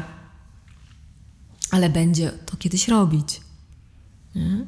Więc w jakiś sposób jakby pomagajmy sobie poprzez taką akceptację i życzliwość. A jeśli nie ma tej życzliwości, jeśli chcemy toczyć walkę, będziemy mieć cały czas problem ze skrzelami. Oczywiście choroba, jaka jest jeszcze tutaj tą cywilizacyjna, no jelita. No jelito cienkie głównie. A co to jest jelito cienkie? Akceptacja. A co to jest jelito grube? Wybaczanie, odpuszczanie. To są choroby cywilizacyjne.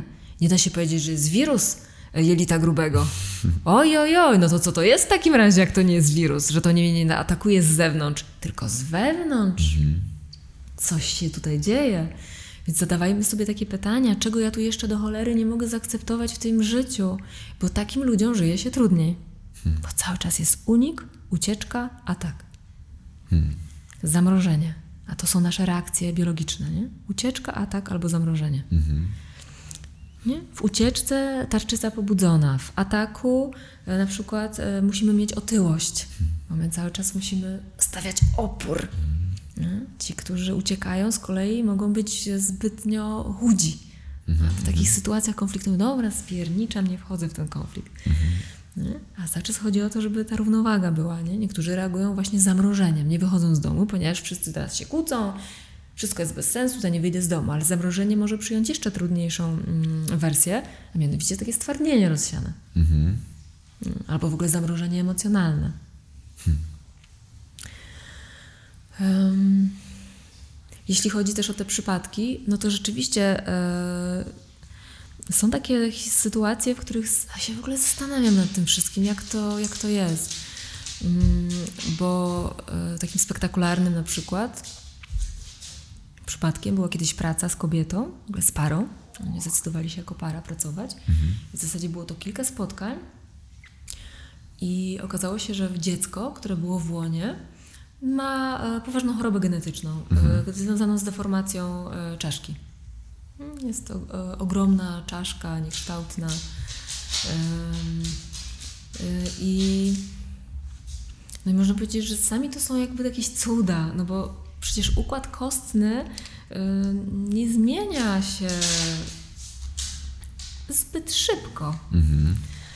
Bardzo często jest tak, że nasze kości, które reagują na niskie poczucie wartości, najczęściej, e, no, w fazie naprawczej się pogrubiają trwale. I nie możemy tego zmienić. I tu nikt już nic nie może pomóc. No, a tutaj e, to dziecko w łonie, e, ta para się zdecydowała to dziecko urodzić, przyjąć. No i ono się urodziło zdrowe. Hmm. Mimo tego, że było wszystko jasne na USG że czaszka jest wykrzywiona. Ale przed narodzinami pracowałaś z tą parą? Tak, przed mhm. narodzinami. I to naprawdę było kilka spotkań, kilka spraw było do e, jakby odczucia, zobaczenia, przepracowania, ale też do wykonania pewnych konkretnych czynności w rodzie. Mhm. Mm, no i tutaj wtedy ja myślę sobie, to jest coś takiego, co jest w ogóle jakimś cudem. Hmm to jest jakaś łaska w ogóle zrozumienia, która na nas czasami przychodzi, hmm. że my jesteśmy w stanie z tego konfliktu emocjonalnego wyjść i że w takim tempie ta materia się przemienia. Mm, ale też na przykład ciekawy jest przypadek. Pracowałam kiedyś z kobietą, która przyszła e, z wirusem HIV. Mhm. Miała diagnozę no i oczywiście tam chodziło o te różne konflikty seksualne, mm, miłosne, relacyjne, e, które też już miała zaprogramowane we wczesnym dzieciństwie, a teraz je tylko realizowała. Mhm. No i kiedy ona sobie zrobiła badania, po bodajże chyba naszych dwóch spotkaniach, już nie było wirusa HIV. No i... Masz to udokumentowane? No tak, no ona ma hmm. badania. Ma jeden wynik taki, drugi taki. I wiesz, ja sobie czasami zadaję takie pytania. No, albo jest konflikt rozwiązany, mhm. albo e, zastanawiam się nad istnieniem e, testów na wirus, na wykrywanie wirusa HIV. Hmm. No i tutaj e, zostawiam to ze znakiem zapytania. No. Bo oczywiście konflikt po prostu mógł być rozwiązany, bo rzeczywiście jej życie się zmieniło diametralnie e, mhm. po, po tych spotkaniach. Później tam się spotykałyśmy trochę więcej, bo jeszcze innych spraw dotykałyśmy. No i generalnie e, coś, co wcześniej było dla niej wielkim problemem, odpuściło. Mhm. Pojawiły się te nowe przestrzenie w życiu na założenie rodziny. Ale czasami Wiesz, nowa medycyna germańska ma e, pewne takie konkretne założenia typu właśnie tu faza naprawcza i przebieg jest taki. A ja na przykład mówię, ja doświadczam w ogóle czasami takich cudów, że ktoś nie przechodzi nawet fazy naprawczej. Mhm. Albo że faza naprawcza przechodzi na zwierzę. No i to jest jak to wyjaśnić. Nie? I kiedy ci mówiłam o tym kolejnym levelu, to uważam, że taki będzie level przed nami. Nie? Jakby te, ale ten etap jest również potrzebny na naszej ewolucji wiedzieć, że nasza myśl kształtuje materię. I mamy tutaj pierwsze pole mhm. uprawne. Tu się musimy nauczyć. A potem dopiero widzimy, że my kreujemy e, świat. Architekturę, zawody, ale najpierw musimy poczuć, że te zawody nam nie dają szczęścia że zostaliśmy na przykład e, tak, takie przekonania nam zostały wpojone, że ja będę mógł, zasłużę na miłość i będę kimś, kiedy na przykład będę pracował 12 godzin w korporacji. To jest przecież największy sukces życiowy. No przecież po to na studiach właśnie ktoś się męczył tyle lat, żeby później tak funkcjonować. No to są wszystko przekonania. Mm, albo jakie są, kiedy mamy przekonania właśnie, że e, wirusy mogą wpływać e, na nasze zdrowie, no to mamy to, co mamy, a mianowicie mhm. jesteśmy w stanie e, stworzyć państwo policyjne i wszyscy są zastraszeni pandemią. Mhm. Mm, prawo się zmienia, bo jesteśmy w stanie ludziom to wmówić. Pandemią, którą jakby, które już różne typy były, te typy się nie sprawdziły, nadal żyjemy, prawda? No. Tym bardziej, że e, no ja ostatecznie tam nie dotarłam, jakie są e, e, podane przez WHO ostatecznie konkretne objawy, mhm. bo to wtedy można by było po prostu germańską sobie bardzo szczegółowo opowiedzieć o co chodzi. No ale tam mniej więcej, prawda, gorączka, katar, kaszel. No czyli oskrzela, mm, mm, błona śluzowa nosa, no i gorączka oczywiście w fazie naprawczej po prostu towarzyszy zawsze. No to w zasadzie typowe objawy grypy. Nie wiem za bardzo, czym się różni to od e, tych innych mhm. wirusów powodujących grypę. Mm, no jest to ciekawe. Oczywiście tam słyszałam, że jakaś broń biologiczna, nie wiem, na tym to się zupełnie nie znam. Wszystko biorę pod uwagę, wszystko jest możliwe, różnie człowiek chce dochodzić do władzy. Mhm. Mm, na wszystko jestem otwarta, ale akurat mam problem z tematem mm, siania z jakiegoś powodu lęku w związku z pandemią, y, co dla mnie bardziej jest jakimś tutaj tematem e, sfery ekonomicznej mhm. i jakiejś wielkiej przemiany gospodarczej, która być może ma nastąpić. No to nastąpi. No cóż my możemy zrobić? No e, tak, tacy są rządzący, jak jest społeczeństwo. Hmm. No to prawda. To jest... Oni są jakby od, odbiciem tak, w pewnym sensie tego. Dokładnie.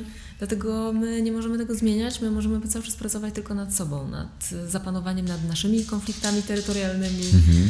nad tym, żebyśmy my byli szczęśliwi, ale do tego rzeczywiście potrzebna jest trochę wiedza, taka inna wiedza. Mhm.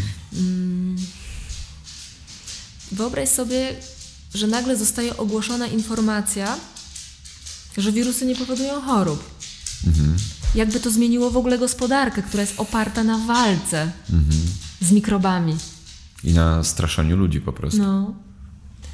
Gdyby nagle naprawdę zostało ogłoszone, że to emocje mają wpływ, pośrednio zostało to ogłoszone, bo przecież e, jest mowa o tym, e, że stres powoduje choroby. Mhm, tak. Co prawda interpretacja brzmi tak. Stres powoduje obniżenie odporności na wirusy i bakterie. Mhm. to też ładnie jest powiedziane, bo można powiedzieć, no w ogóle nikt tego, nikt nie kłamie, tylko teraz gdzie jest ten cały system immunologiczny? No ja e, uważam, że system immunologiczny to są nasze przekonania i nasze myśli. Hmm. Jeśli mamy zdrowe myślenie, no to nie wchodzimy w te konflikty emocjonalne tak bardzo. Nie, to nie znaczy, no wiadomo, no przecież wkurzy mnie jakiś pan na ulicy, nie wiem, y, rzuci mnie, wyleje mi nagle coś na głowę, no to trochę się wkurzę na chwilę. Mhm. No ale nie będę tego przeżywać przez tydzień, bo jeśli będę to przeżywać przez tydzień, to przez tydzień będę mieć fazę naprawczą. Mhm. Po prostu e, uczymy, uczę się szybkiej akceptacji, szybkiego odpuszczania, jak to tam gdzieś też było napisane w tych wielkich pismach, e, przed zachodem słońca e, wybacz swojemu bliźniemu. Mhm. Żeby jakby iść spać z takim poczuciem, że nie mam do nikogo żalu w życiu, mhm. że jest pełna akceptacja. Bo tak naprawdę podświadomość najczęściej w nocy tak jakby nam E, no, w nocy się również rozluźniamy, w nocy mamy sny i śnimy o próbach naprawy naszych konfliktów. Hmm. Przecież czym są sny? W tych snach spotykamy osoby, za którymi tęsknimy. Nasza podświadomość nam cały czas pokazuje, z jakiego powodu cierpimy. Tam w tych snach. Hmm. I albo nam się udaje to rozwiązać, albo nie. I często, kiedy ja analizuję sny e, klientów, to jestem w stanie nawet przewidzieć, jaka będzie choroba. Hmm. Powiedzmy, tam kobieta opowiada o jakiejś tęsknocie, z jakimś mężczyzną, no to ja od razu mówię, a już pani miała wysypkę czy nie? Hmm. Nie, ale dzwoni dwa dni później i mówi, jest wysypka. Hmm. Bo w tym śnie ona nie rozwiązała tego konfliktu jeszcze. Nie? Co to znaczy rozwiązać konflikt we śnie? To znaczy w tym śnie dochodzi do tak zwanego pojednania, pokoju, Mhm. My możemy się złapać z kimś za rękę, jest miło, albo żegnamy się ostatecznie. Mhm. I rzeczywiście później możemy mieć wysypkę w związku z tym. Na przykład na rękach, tak jak ta kobieta. Mhm. Bo tego dotyczyła jej historia. Mm. Wiesz, to jest tak piękna wiedza, ja mam nadzieję, że są osoby, które czują powołanie, a propos powołania na początku, żeby to gdzieś wdrażać do szkoły, do przedszkola. Mm, wiesz, i dla mnie nowa medycyna to jest podstawówka, a w zasadzie nawet przedszkole. Mhm. I to już jest niesamowite. Wiesz, ja jestem w takim towarzystwie, w którym ludzie posługują się nową medycyną mhm. i dzisiaj dzieci w przedszkolu i w szkołach mówią: Mamo, mamo, mm, Kasia dzisiaj nie przyszła do szkoły, bardzo źle się czuje, ma zapalenie zatoki oskrzeli, bardzo to przeżywa, że jej rodzice się rozwodzą. Mhm. Ale już ma stan zapalny, czyli w jakiś sposób już się to rozwiązało. Już na tym poziomie jest komunikacja z rodzicami, nie? że nie, dziecko nie przychodzi i nie mówi, mamo, zaraziłam się wirusem, tylko dziecko mówi, wiesz co, mamo, miałaś rację. Pokłóciłam się dwa dni temu z Julkiem i to było dla mnie bardzo, bardzo ciężkie. Nie chciałam odpuścić. Już odpuściłam. I widzisz, mamo, kaszle. Mhm. Kaszle. I dzięki temu dziecko się uczy, bo my na przykład nie rozumiemy tego, że nam się opłaca wybaczać. Hmm. No, na chłopski rozum, dlaczego miałoby nam się opłacać? Przecież to jest jakaś strata dla nas, prawda? Tak. Ujma. Tak, tak. Bo my czujemy jakąś przewagę. Mhm. Czujemy się wtedy lepsi, ten ktoś jest gorszy. I mhm. wtedy jakby chcemy to podtrzymywać. Jesteś gorszy, zrobiłeś mi coś złego, więc ja ci teraz tego nie wybaczam. W poczuciu winy możemy kogoś przytrzymać, tak, prawda? Tak, tak naprawdę to jest zemsta. Mhm. No, ale co czynimy innym, robimy sobie. Więc tak naprawdę dotyka nas ta autoagresja. Mhm. Na przykład jelita grubego. I kiedy już to już wie, wiemy, czyli ta wiedza nas uwalnia, mhm. no i teraz dopiero może się pojawić miłość, bo miłości to my się musimy nauczyć w życiu. Mhm. Naprawdę my się jej musimy nauczyć. E, I my, ja teraz mówię o tak zwanej właściwej miłości, bo nie wiem, czy ty kiedyś byłeś na ustawieniach heligerowskich. Nie byłem właśnie. Okej, okay, dobra, to to już będziesz miał ciekawą przygodę, jak doświadczysz tego, bo e, tam widzimy, że my jesteśmy w miłości. Mhm. Tylko bardzo często mm, to jest miłość, która nas ostatecznie niszczy. To jest miłość, która często jest na przykład służbą y, dla naszych przodków, którzy już nie żyją, mhm. I my dla nich rezygnujemy z tej miłości tutaj, w realu. Hmm. Bardzo często mamy miłość do zmarłych hmm. i rezygnujemy z bliskich na rzecz tych zmarłych. Dlatego ja zawsze mówię miłości właściwej, dlatego że wszystko jest miłością. Morderca zabija z miłości. Mhm. Z miłości do kogoś. Złodziej kradnie z miłości do kogoś. Mhm. No przecież on mówi, no jak musiałem tej dziewczynie ukraść kwiatki, żeby dać swojej. Albo kasę, żeby jej pierścionek kupić. No właśnie. Nie? Czyli powodem naszego działania jest zawsze miłość tak naprawdę. Mhm. Tylko chodzi o to, że naprawdę nam się to opłaca. To jest oczywiście też niższy poziom e, świadomości, kiedy my na razie patrzymy z, tego, z tej, w tych kategoriach, że mi się to opłaca e, bo w tym wyższej e, kategorii postrzegania jest już tak, że ja nawet nie patrzę, że mi się to opłaca, po prostu ja już w tym jestem. Mhm. To jest czymś naturalnym, ale ja nawet polecam ten etap. Myśleć w kategorii, to mi się opłaca wybaczyć. No nie będę mieć raka na jelicie. To naprawdę mi się opłaca. A tak, e, dlatego wiesz, ja myślę, że ta wiedza, mm, ona nam też pozwala e, te wielkie nasze pisma e, duchowe tłumaczyć. Mhm. Ona nam niczego nie zabiera, chociaż tak wielu walczy z tym, bo boją się ludzie, że stracą no właśnie to swoje terytorium. Że kiedy dodam ten element tej wiedzy do swojego jakby życia, postrzegania, to tak jakby mi coś zostało nagle zabrane, bo przecież ja studiowałem medycynę 8 lat. Mhm. To ja nie mogę teraz myśleć tak. A dlaczego nie możesz myśleć i tak, i tak? Mhm. Bo my jesteśmy schizofrenikami. My jesteśmy przyzwyczajeni do tego, że mama albo tata pytali nas, z kim pójdziesz? Z mamą czy z tatą? Po rozwodzie. Albo kogo bardziej kochasz, mamę czy tatę? I my nie rozumiemy, że możemy ich mieć obydwojga. Hmm. Że my możemy mieć i taką medycynę, i taką, i taką, i taką. Wszystko możemy. Hmm. I nie musimy z tym walczyć. Hmm? Mamy to w sobie połączyć. Wtedy w nas przychodzi pokój. No i oczywiście jak tam patrzymy na tę tablicę mm, Hawkinsa, mhm. no to widzimy, że miłość tak naprawdę jest e, trochę niżej. E, na tablicy jest miłość, potem jest pokój, czyli mhm. jakby owocem miłości jest pokój, mhm. a owocem pokoju jest radość. Hmm. Wtedy można powiedzieć, no osoba, która mówi, ja już mam wszystko przepracowane, a widzimy smutek na jej twarzy, mhm. no to Oczywiście to, jest, to nie znaczy, że radość może być szalona, jak to wiemy w medycynie chińskiej, która właśnie wpływa na serce. Mhm. Jakby mamy tam za dużo ognia w sobie. Ale mówimy o tym, że my mamy mieć w sobie wszystkie emocje, mhm. złość, smutek, lęk, ale zrównoważone. Mhm. I jeszcze w połączeniu z obserwatorem. Nie? Wtedy nie jesteśmy w szalonej złości, w szalonym lęku. Hmm. Ten obserwator to jest też temat, który się pojawia mocno w tak zwanych opowieściach o fizyce kwantowej, prawda? Że obserwator zmienia wynik eksperymentu. Więc warto to też tak zastosować, że cząsteczki, które są wypuszczane tam przez tą całą maszynę tak. wypuszczania cząsteczek, nie wiem jak to się tam nazywa fachowo, w momencie, w zależności od tego, jaki jest obserwator, który patrzy, one zmieniają e, swój bieg mhm. i materializują jakby rzeczywistość tak, jak, jakie ma przekonania osoba, która patrzy. Mhm. No wspaniałe doświadczenie. No, mam wrażenie, że jeszcze jakby na poziomie akademickim to jeszcze za słabo jest jakby rozważane. Nie wiem dlaczego zresztą. Nie wiem. Ale to jest bardzo wszystko ciekawe, jak widzisz. No, dlatego też chcesz o tym rozmawiać.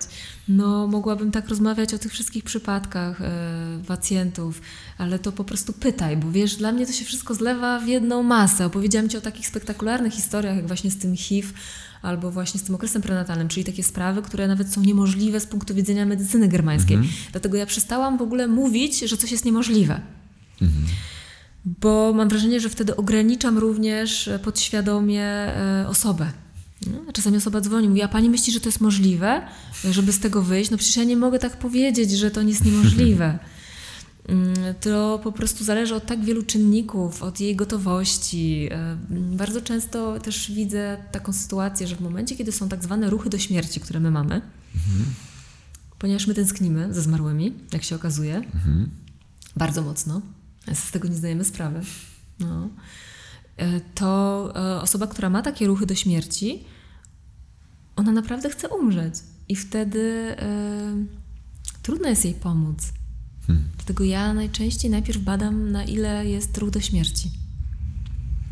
I dopiero wtedy zadaję to pytanie: A pani naprawdę chce żyć? Hmm. A za kim pani tam chce iść do tej śmierci? No i często ona mówi: no W sumie to wie pani, no siostra już umarła, Wszyscy umarli, mąż umarł. Dzieci mają swoje życie. Mm. Nie mam planów. Hmm. No właśnie. No i teraz, czy my możemy pomóc? Jak ta osoba cały czas mówi o zmarłych, cały czas ich wspomina, a nie mówi o niczym, co jest związane z rzeczywistością teraz. Tak jakby jej to w ogóle nie fascynowało. Hmm. Ten świat teraz. Nie ma ochoty na życie. Nie ma ochoty. Hmm. No i wtedy jakby ja również jestem wobec tego bezbronna. Ja mogę przekazać informacje, dlaczego akurat te tkanki mhm. ewoluują, czyli mają tak, prawda, tak zwanego raka, mm, ale tylko wtedy jest możliwe wyzdrowienie, jeśli ona ma sens, jeśli ona naprawdę chce żyć, jeśli ona tutaj ma jakieś plany konkretne. A jeśli nie, to to się po prostu może nie udać. Nie? I teraz oczywiście może jej nagle przyjść łaska takiego poczucia, że jest coś tutaj na tej planecie do zrobienia. A jeśli nie, no to to nie jest też w moich rękach, to nie jest w niczyich rękach. Wiesz, ja zajmuję się pomaganiem w przywracaniu zdrowia.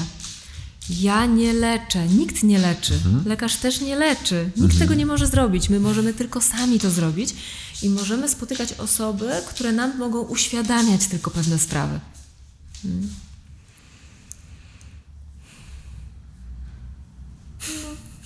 Powiem ci, że y, ciekawą ścieżkę sobie wybrałaś.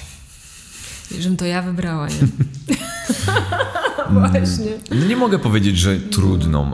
Y, mega fascynującą na pewno. Tak, jest to fascynujące, ale jest to trudne. Mhm. No, no jest w tym pewnego rodzaju ciężar, który każdego dnia y, każdy y, pacjent przychodzi, żeby tobie znieść na barki. Mhm. I trzeba bardzo uważać bo tak jak mówię, e, pomagacze to jest bardzo trudny zawód. Mhm. Bardzo często może dochodzić do wypalenia, ponieważ my chcemy oddać życie pomagając. Mhm. To jest e, automatyzm dziecka. Hmm. Przecież między innymi dlaczego chorują dzieci? Dla rodziców, za rodziców biorą. I my również wszyscy jesteśmy ciągle dziećmi. I mamy taki mechanizm i należy to w sobie kontrolować Trzeba uważać z pomaganiem. Nie? Wiele hmm. osób przychodzi, i masażyści, i mówią: Kurczę, nie wiem, co się dzieje. Jestem wypalona, hmm. zawsze kochałam swoją pracę, nie wiem, co jest grane. Nie? Bo ty chcesz pomóc. Ale co to znaczy słowo pomoc? Oni przychodzą pomoc do ciebie. Hmm. Dlaczego ktoś przychodzi do masażysty? ponieważ potrzebuje dotyku. A co to jest dotyk? Mama. Nie? I ty nie możesz dać tej osobie tego, co mama. Nie? Oczywiście ty natychmiast wchodzisz w reprezentację i to cię wciąga. Jak wiesz, wiemy to dzięki ustawieniom, jak od razu jesteśmy pochwycani jako reprezentanci. Kiedy nie mamy świadomości tego, to to się dzieje automatycznie, my nie wiemy. Ale kiedy mamy świadomość, to jesteśmy w stanie powiedzieć stop. Ja nie mogę dać komuś mocy, ja mogę pokazać tej osobie, gdzie jest jego moc. Ale ja nie mogę dać nic. Nie? Ja wskazuję kierunki, pokazuję, mhm. e, mogę badać poglądy tej osoby, przekonania, możemy rozkładać to na części. Ale najczęściej jest problem taki, że każda osoba, która jest chora, przychodzi, zwala cały ciężar i mówi: Proszę to wziąć za mnie. To mówi podświadomy. I dlatego osoby, które pomagają, ale nie robią sobie wglądów w tym zakresie, hmm. no, mogą być obarczone czymś. Hmm. I ja nieraz przeżywałam z tym tematem e, problemy, właśnie biorąc na siebie e, jakieś dolegliwości jakiegoś człowieka. Więc po prostu trzeba uważać. No, taką, musi być zastosowana tutaj naprawdę taka higiena życia, co jest też trudne. Bo te osoby by cię chciały mieć na 24 godziny na dobę. Hmm. I też się nie dziwię. Tylko, że mama jest jedna i nikt jej nie zastąpi. Mhm. Ani terapeuta, ani partner, ani własne dziecko. A my często się doczepiamy do innych, żeby od nich brać to, czego nie wzięliśmy od mamy. Hmm. Więc też jakby przestrzegam przed takim myśleniem, że idziemy tutaj i Dębowska sobie wszystko weźmie na garba mhm. i będzie miała garba. Tak, robi mi się czasem garb. I wtedy mówię, o nie, nie biorę. Ja po prostu prowadzę do tego miejsca, gdzie jest ta moc. Prowadzę do tych miejsc, mm, gdzie właśnie w podświadomości osoba w czymś tkwi i nawet nie wie, że w tym tkwi, bo my, jak mówię, nie jesteśmy uczeni tej samoobserwacji siebie. Mhm. Więc droga do, drog do zdrowia to jest przede wszystkim świadomość siebie. Poznawanie człowieka, jego istoty. To jest tak, jakbyśmy poznawali po prostu Boga. No bo przecież jesteśmy na podobieństwo tej wielkiej siły twórczej. No. no i widzimy, że no w takim razie co? No to czyli Bóg też płacze. No ale my sobie wyobraziliśmy takiego Boga, że nie. Hmm. Że jest jakimś stworem nienaturalnym. Nie? Hmm. No i to też jest problem, bo jak mamy taką wizję Boga, no to my jesteśmy odlecieni w kosmos. Hmm. I tęsknimy później za żoną, która jest jak Matka Boska idealna i nie możemy się zgodzić na zwykłą kobietę. Szukamy cały czas jakiegoś ideału, a właśnie to, co jest, jest idealne. I właśnie ten partner jest najlepszym partnerem dla nas. Właśnie ten pracodawca jest najlepszym pracodawcą dla nas, dlatego że właśnie przy nim mam wzrosnąć w jakimś aspekcie. Na dany moment oczywiście. Tak, na ten moment. Mhm. Potem już nie będę potrzebowała takiego pracodawcy, mhm. bo już mam to przepracowane. Zatem jeśli jest jeszcze cokolwiek, z, z, czego ja jakby powodu w jakiś sposób cierpię, coś mnie boli, to to jest mój temat do pracy. Mhm. Ze samoświadomością. Ale też w momencie, kiedy my zaczynamy widzieć, jak sytuacje z przeszłości wpłynęły na nas dzisiaj, a my również jesteśmy twórcami przyszłości, mhm. to możemy bardziej odpowiedzialnie starać się żyć. Hmm. Tak, żeby nie traumatyzować przyszłych pokoleń. Mhm. I to trochę idzie już do przodu, bo na przykład widzimy, że w szpitalach teraz nie zabiera się dzieci od matek. Mhm. To jest wielki krok. Oczywiście ktoś musiał ponieść ofiarę. Tak. To jest na przykład nasze pokolenie. Ale teraz te nowe dzieci, które się rodzą, od razu są przestawiane do mamy i nie są rozdzielane. No inna sprawa jeszcze, że rodzą się tak, jak się rodzą, w przemocy, w agresji, w odcinaniu gwałtownie pępowiny, jakby to wszystko tak było zbędne. Po prostu musimy szybko się odciąć. No nie ma żadnego czucia. I to też jest taki etap e, w dziejach ludzkości, gdzie ta energia męska, pierwiastek mhm. męski, czyli rozum, był dominujący. A teraz wchodzimy w nowy etap. E, otwieramy się na czucie. I nie o to chodzi, żeby czucie wy, wygrało, bo byśmy zwariowali, jakbyśmy chodzili po prostu i tylko byli czujący, czujący. My potrzebujemy obu aspektów, ponieważ to męskie ogarnia. Ogarnia, rozumiesz? Mhm. Nadaje pewną strukturę. Ale jeżeli to męskie nie słucha aspektu żeńskiego, czyli czucia, nie jest podłączone do czucia, do intuicji, to idziemy na zagładę jako ludzkość. To wojenka cały czas. Dokładnie, tak. Szabelka Tak. i... I to jest ten moment, że jakby mam wrażenie, że teraz przychodzi taki etap, że e, znowu dla równowagi wchodzimy w czucie. Ale kim jest z kolei e, osoba, która się zajmuje tylko czuciem, a nie ma w sobie energii e, męskiej? Ona w ogóle nad niczym nie panuje. Ona się przelewa w emocjach. Cały czas jest emocjonalna i nic z tego nie wynika. Dlatego my również w sobie mamy pierwiastek męski i żeński. I to powinno być w równowadze. Oczywiście lepiej jest, według mnie, według mojej pracy i obserwacji poprzez ustawienia, kiedy kobieta ma w sobie 70% aspektu żeńskiego, czyli czucia, intuicji, tej całej miękkości, a 30% aspektu męskiego, czyli właśnie takiej struktury, doprowadzenia sprawy jakby do celu, e, planowania. Mm, A u mężczyzny, żeby to było odwrotnie. Bo ja często się spotykam z takim tematem, ja powinnam w sobie mieć wszystko. Okej, a ma pani partnera?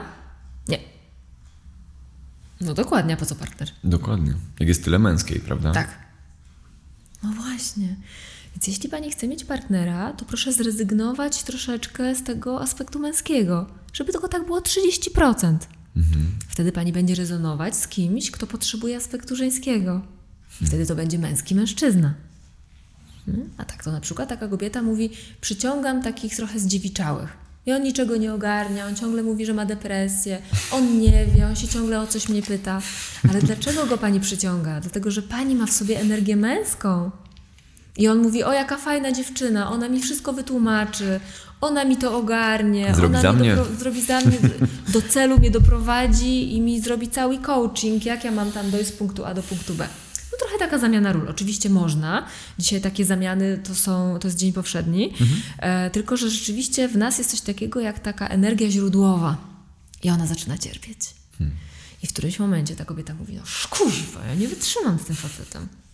A z drugiej strony ona chce trzymać tą kontrolę. Mm, I tu się dopiero zaczyna praca, kiedy, ona zaczyna, kiedy ona przestaje być szczęśliwa w takiej relacji zamiany ról. No bo póki ona jest szczęśliwa, no co tu pracować? No jest szczęśliwa, ale zawsze przychodzi taki moment, gdzie ona mówi, nie wyrobię. Coś we mnie, tego źródłowego, mówi nie. No i po czym ona to widzi? Kobieta, która jest w energii męskiej, traci urodę, traci płynność ruchów, jest po prostu kanciasta, duża. No i kiedy ona patrzy na siebie, to mówi, ja pierniczę, nie chcę taka być. No to już nie bądź. Nie, muszę taka być, muszę taka być, bo dzięki temu przetrwam. No i tu jest znowu ta praca. Naprawdę? Zobacz na te inne, żyją. A wcale nie muszą kontrolować tak rzeczywistości. I zobacz, żyją. No i aż ona w to uwierzy, aż to zobaczy, aż się przekona. Powiem ci, że z tego, co mówisz, to, to życie jest naprawdę ciekawe.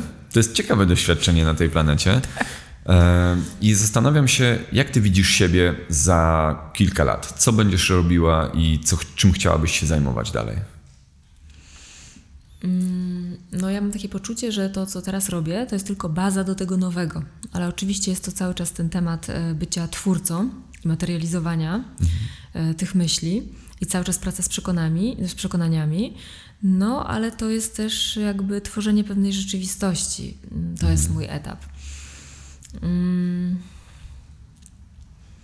Można powiedzieć, teraz jest etap takiego rozpoznawania precyzyjnego, bo wiesz, przerabiając e, minimum trzy osoby dziennie, a jeszcze w takich czasami pracach warsztatowych, gdzie przyjeżdżają setki osób, to, to jest niesamowite poznanie człowieka. Nie? Ale ma by przyjść taki etap e, przejścia do materializacji, czyli zmiany tej struktury materii. Już nie tylko w ciele, ale na zewnątrz. Nie? I to będzie ten mój kolejny etap. Mm, No i teraz oczywiście pytasz się mnie już, czy słyszę to nie, ale jak to się będzie przejawiać? Mm, To jest trochę tak, że to jest taki moment poczęcia. Więc nie za bardzo jest dobrze o tym mówić. Nie? O takim poczęciu. Niech to sobie dochodzi, dlatego że kiedy to wypowiadamy, no to jakby to. Mm, coś zamyka. coś podkreśla grubą krechą, nie? To, to się teraz tworzy. To jest, to się zbiera, natomiast jest w tym też taki aspekt jak e, powrót do ziemi, bardzo mocny. Um, uprawy ziemi. Hmm. I stylu życia takiego jeszcze mocniej podłączonego właśnie do natury, do tych cykli przyrody. Lato, jesień, zima, ciepło, zimno. Takie, a nie inne jedzenie. Jeszcze mocniej, jeszcze głębiej. Więc też mniej miasta. E, To na pewno tak w sferze prywatnej. Nie? A w sferze zawodowej to też to, co teraz, będzie się materializowało na większych poziomach. Czyli na większą skalę. Na większą skalę, tak, tak. Tylko jeszcze dojrzewa. Bardzo dobrze.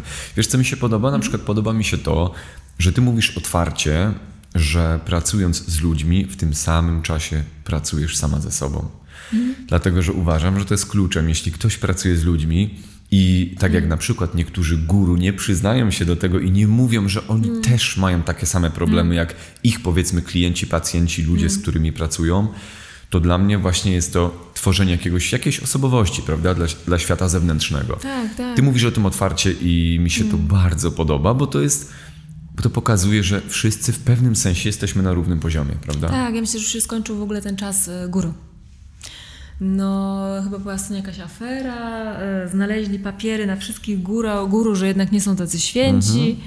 No i, i cieszę się. To, to nie znaczy, oczywiście mam wielki szacunek, dlatego że naprawdę te przekazy są ogromne, które dostaliśmy, ale każdy jest zwykłym człowiekiem na tej planecie. Wszyscy jesteśmy zwykłymi ludźmi. Tak. I wszyscy jesteśmy tutaj w procesie rozwojowym. Więc to, mm, kiedy też w taki sposób patrzymy, y, to my uczymy się akceptować te ciemne strony człowieka. Kiedy my naprawdę widzimy, że jest w procesie ewolucji, nasz partner jest w procesie ewolucji, no to co ja mam mieć do niego pretensje? Po prostu jest taka jego droga.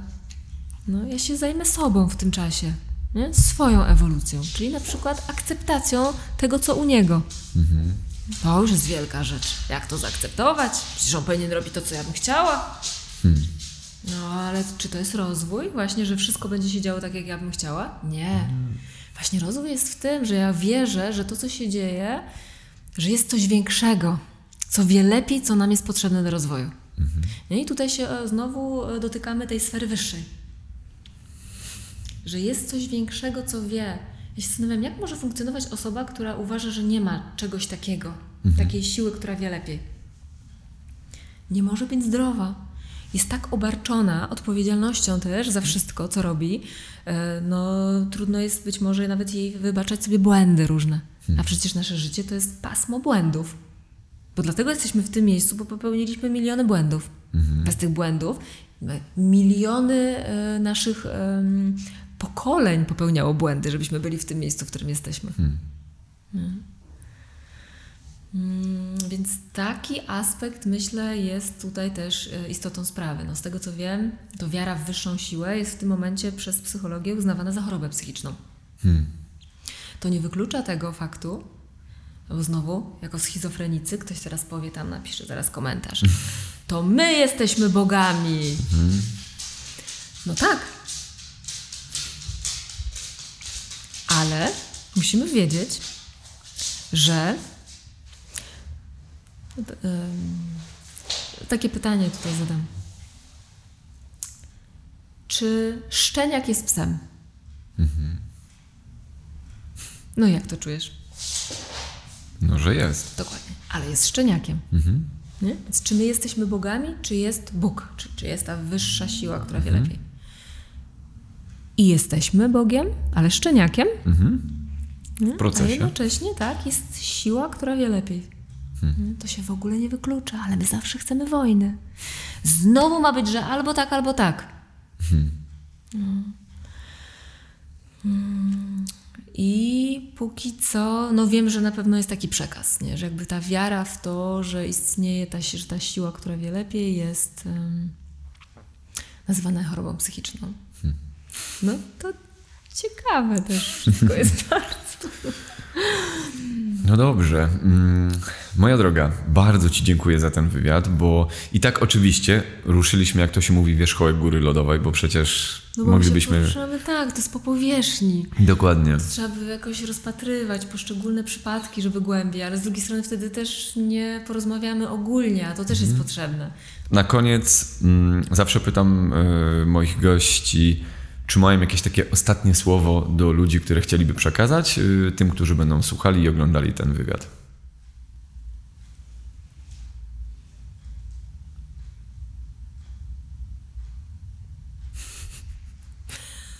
Wiele przechodzi mi przez głowę. Hmm. No naprawdę zachęcam do tego, żeby się uspokoić. Żeby wiedzieć, że to, co się dzieje teraz, jest wszystko, to jest wszystko właściwe. I że nie unikniemy pewnych procesów, chociaż nie wiem, jakbyśmy starali się stawiać opór albo uciekać. Pewne sprawy się muszą wydarzyć i wchodźmy w to, żeby się wydarzyły, żebyśmy my mogli poprzez spotkanie z tym trudnym właśnie tak naprawdę uzdrowić coś. Uczmy się nowych reakcji, nie? ale jednocześnie szanujmy, że mamy stare reakcje na rzeczywistość. Nie, możemy chcieć e, się z tego jakoś oczyszczać. Mhm. Jak się będziemy chcieli z czegoś oczyszczać, będziemy mieć zaraz bielactwo na przykład. Nie? Wszystko po prostu jest dobre. I wszystko służy czemuś. Hmm? No, to, no już teraz Witek ktoś mówi, no to czyli nie ma dobra i zła? Jest dobro i zło. To nie jest dobre, że kogoś zabijamy. Po prostu na razie nam się wydaje, że nie przeżyjemy, jak kogoś nie zabijemy. Nie? No są takie przekonania, że jak nie zjesz wątróbki, to będziesz mieć anemię. No niesamowite, to jest nieprawdopodobne w ogóle w XXI wieku. To nic, że e, głównie z anemią mają problemy, które przecież e, ludzie, którzy jedzą mięso. Nie? Ale dalej myślimy, że to, to, że to tak, że trzeba kogoś zabić, żeby funkcjonować. E, Więc istnieje coś takiego jak dobro i złe, ale tak naprawdę również to, co się dzieje teraz, co można by powiedzieć jest dla nas złe, jest drogą do dobra. Więc tak, żeby się za bardzo nie napinać. Jak się przestaniemy napinać i naprawdę zaufamy temu, że to wszystko jest właściwe, mm, no to też nie będziemy tak chorować często. No i też obserwujmy mm, mm, konsekwencje traum z dzieciństwa, żebyśmy tego nie musieli już powtarzać e, z naszymi dziećmi. No, jakby zaobserwujmy. To nie znaczy, że nasi rodzice zrobili coś złego, bo robili tak, jak umieli. Nie? Jakby nie osądzajmy tego. No, tak samo jak lekarze, no po prostu robili takie, a nie inne porody, bo takim zostało powiedziane. Ale wszystko to ma swoje konsekwencje. I teraz, kiedy widzimy, jak nas traumatyzowała jakaś historia, to wiemy, że my możemy przemieniać właśnie rzeczywistość. Bo tak naprawdę na tym świecie, mam wrażenie, toczy się wojna o idee, o przekonania. O nic więcej. I niech. No właśnie, teraz jak powiem miłość, to ja znowu miłość jest we wszystkim, nawet w tym czynieniu zła, nie? No. Po prostu obserwujmy te przekonania. Nie? Bo jak powiem, szukajmy prawdy, wszystko w jakiś sposób jest też prawdą. Nie dla każdego. Ale obserwujmy przekonania, które służą naszemu zdrowiu. Może tak. To jest super zakończenie. Mm, Moja droga, dziękuję Ci bardzo za tą rozmowę, bo uważam, że ktoś, kto to obejrzy, niezależnie na jakim poziomie rozwoju świadomości jest, na 100% skorzysta. Cała wiedza jest w internecie. Książka doktora Hamera, poczytać i cała wielka literatura na ten temat. Już nie jeden przed nami wiele rzeczy napisał, ale oczywiście e, wszystko musimy najpierw sprawdzić na własnej skórze. Naprawdę, musimy to odczuć. Więc przy najbliższej chorobie zachęcam, żeby zadać sobie pytanie, co takiego wcześniej przeżyłem. Super. Dziękuję Ci bardzo. Dziękuję bardzo.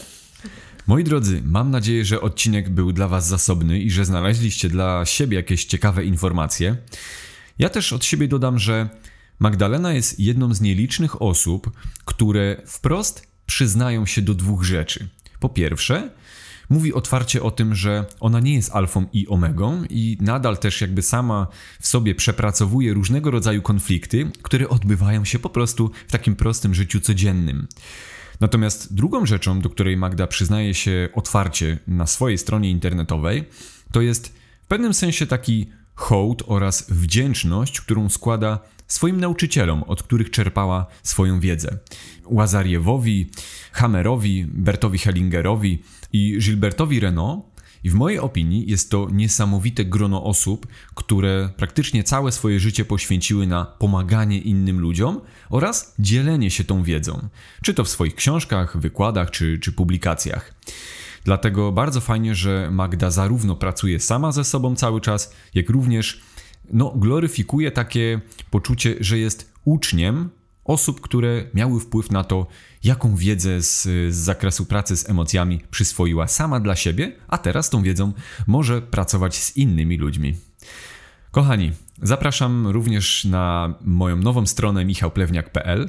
Zapraszam na moje zajęcia online, zarówno dla osób, które cokolwiek robią fizycznie, jak i które chciałyby spróbować poruszać się trochę w tym prawie że kończącym się już pandemicznym klimacie. Zapraszam również do wspierania podcastu Each One Teach One, do przelewania darowizny finansowej, ponieważ dzięki tym darowiznom cały czas jestem w stanie publikować nowe podcasty. Moi drodzy, kolejne odcinki już się nagrywają i montują. Tematów, które pojawiły się w mojej głowie jest naprawdę sporo i już nie mogę się doczekać, aby podzielić się z Wami kolejnymi kosmicznymi rozkminkami. Kochani, trzymajcie się mocno, życzę Wam dużo kreatywności, pozytywności i dużo zdrowia.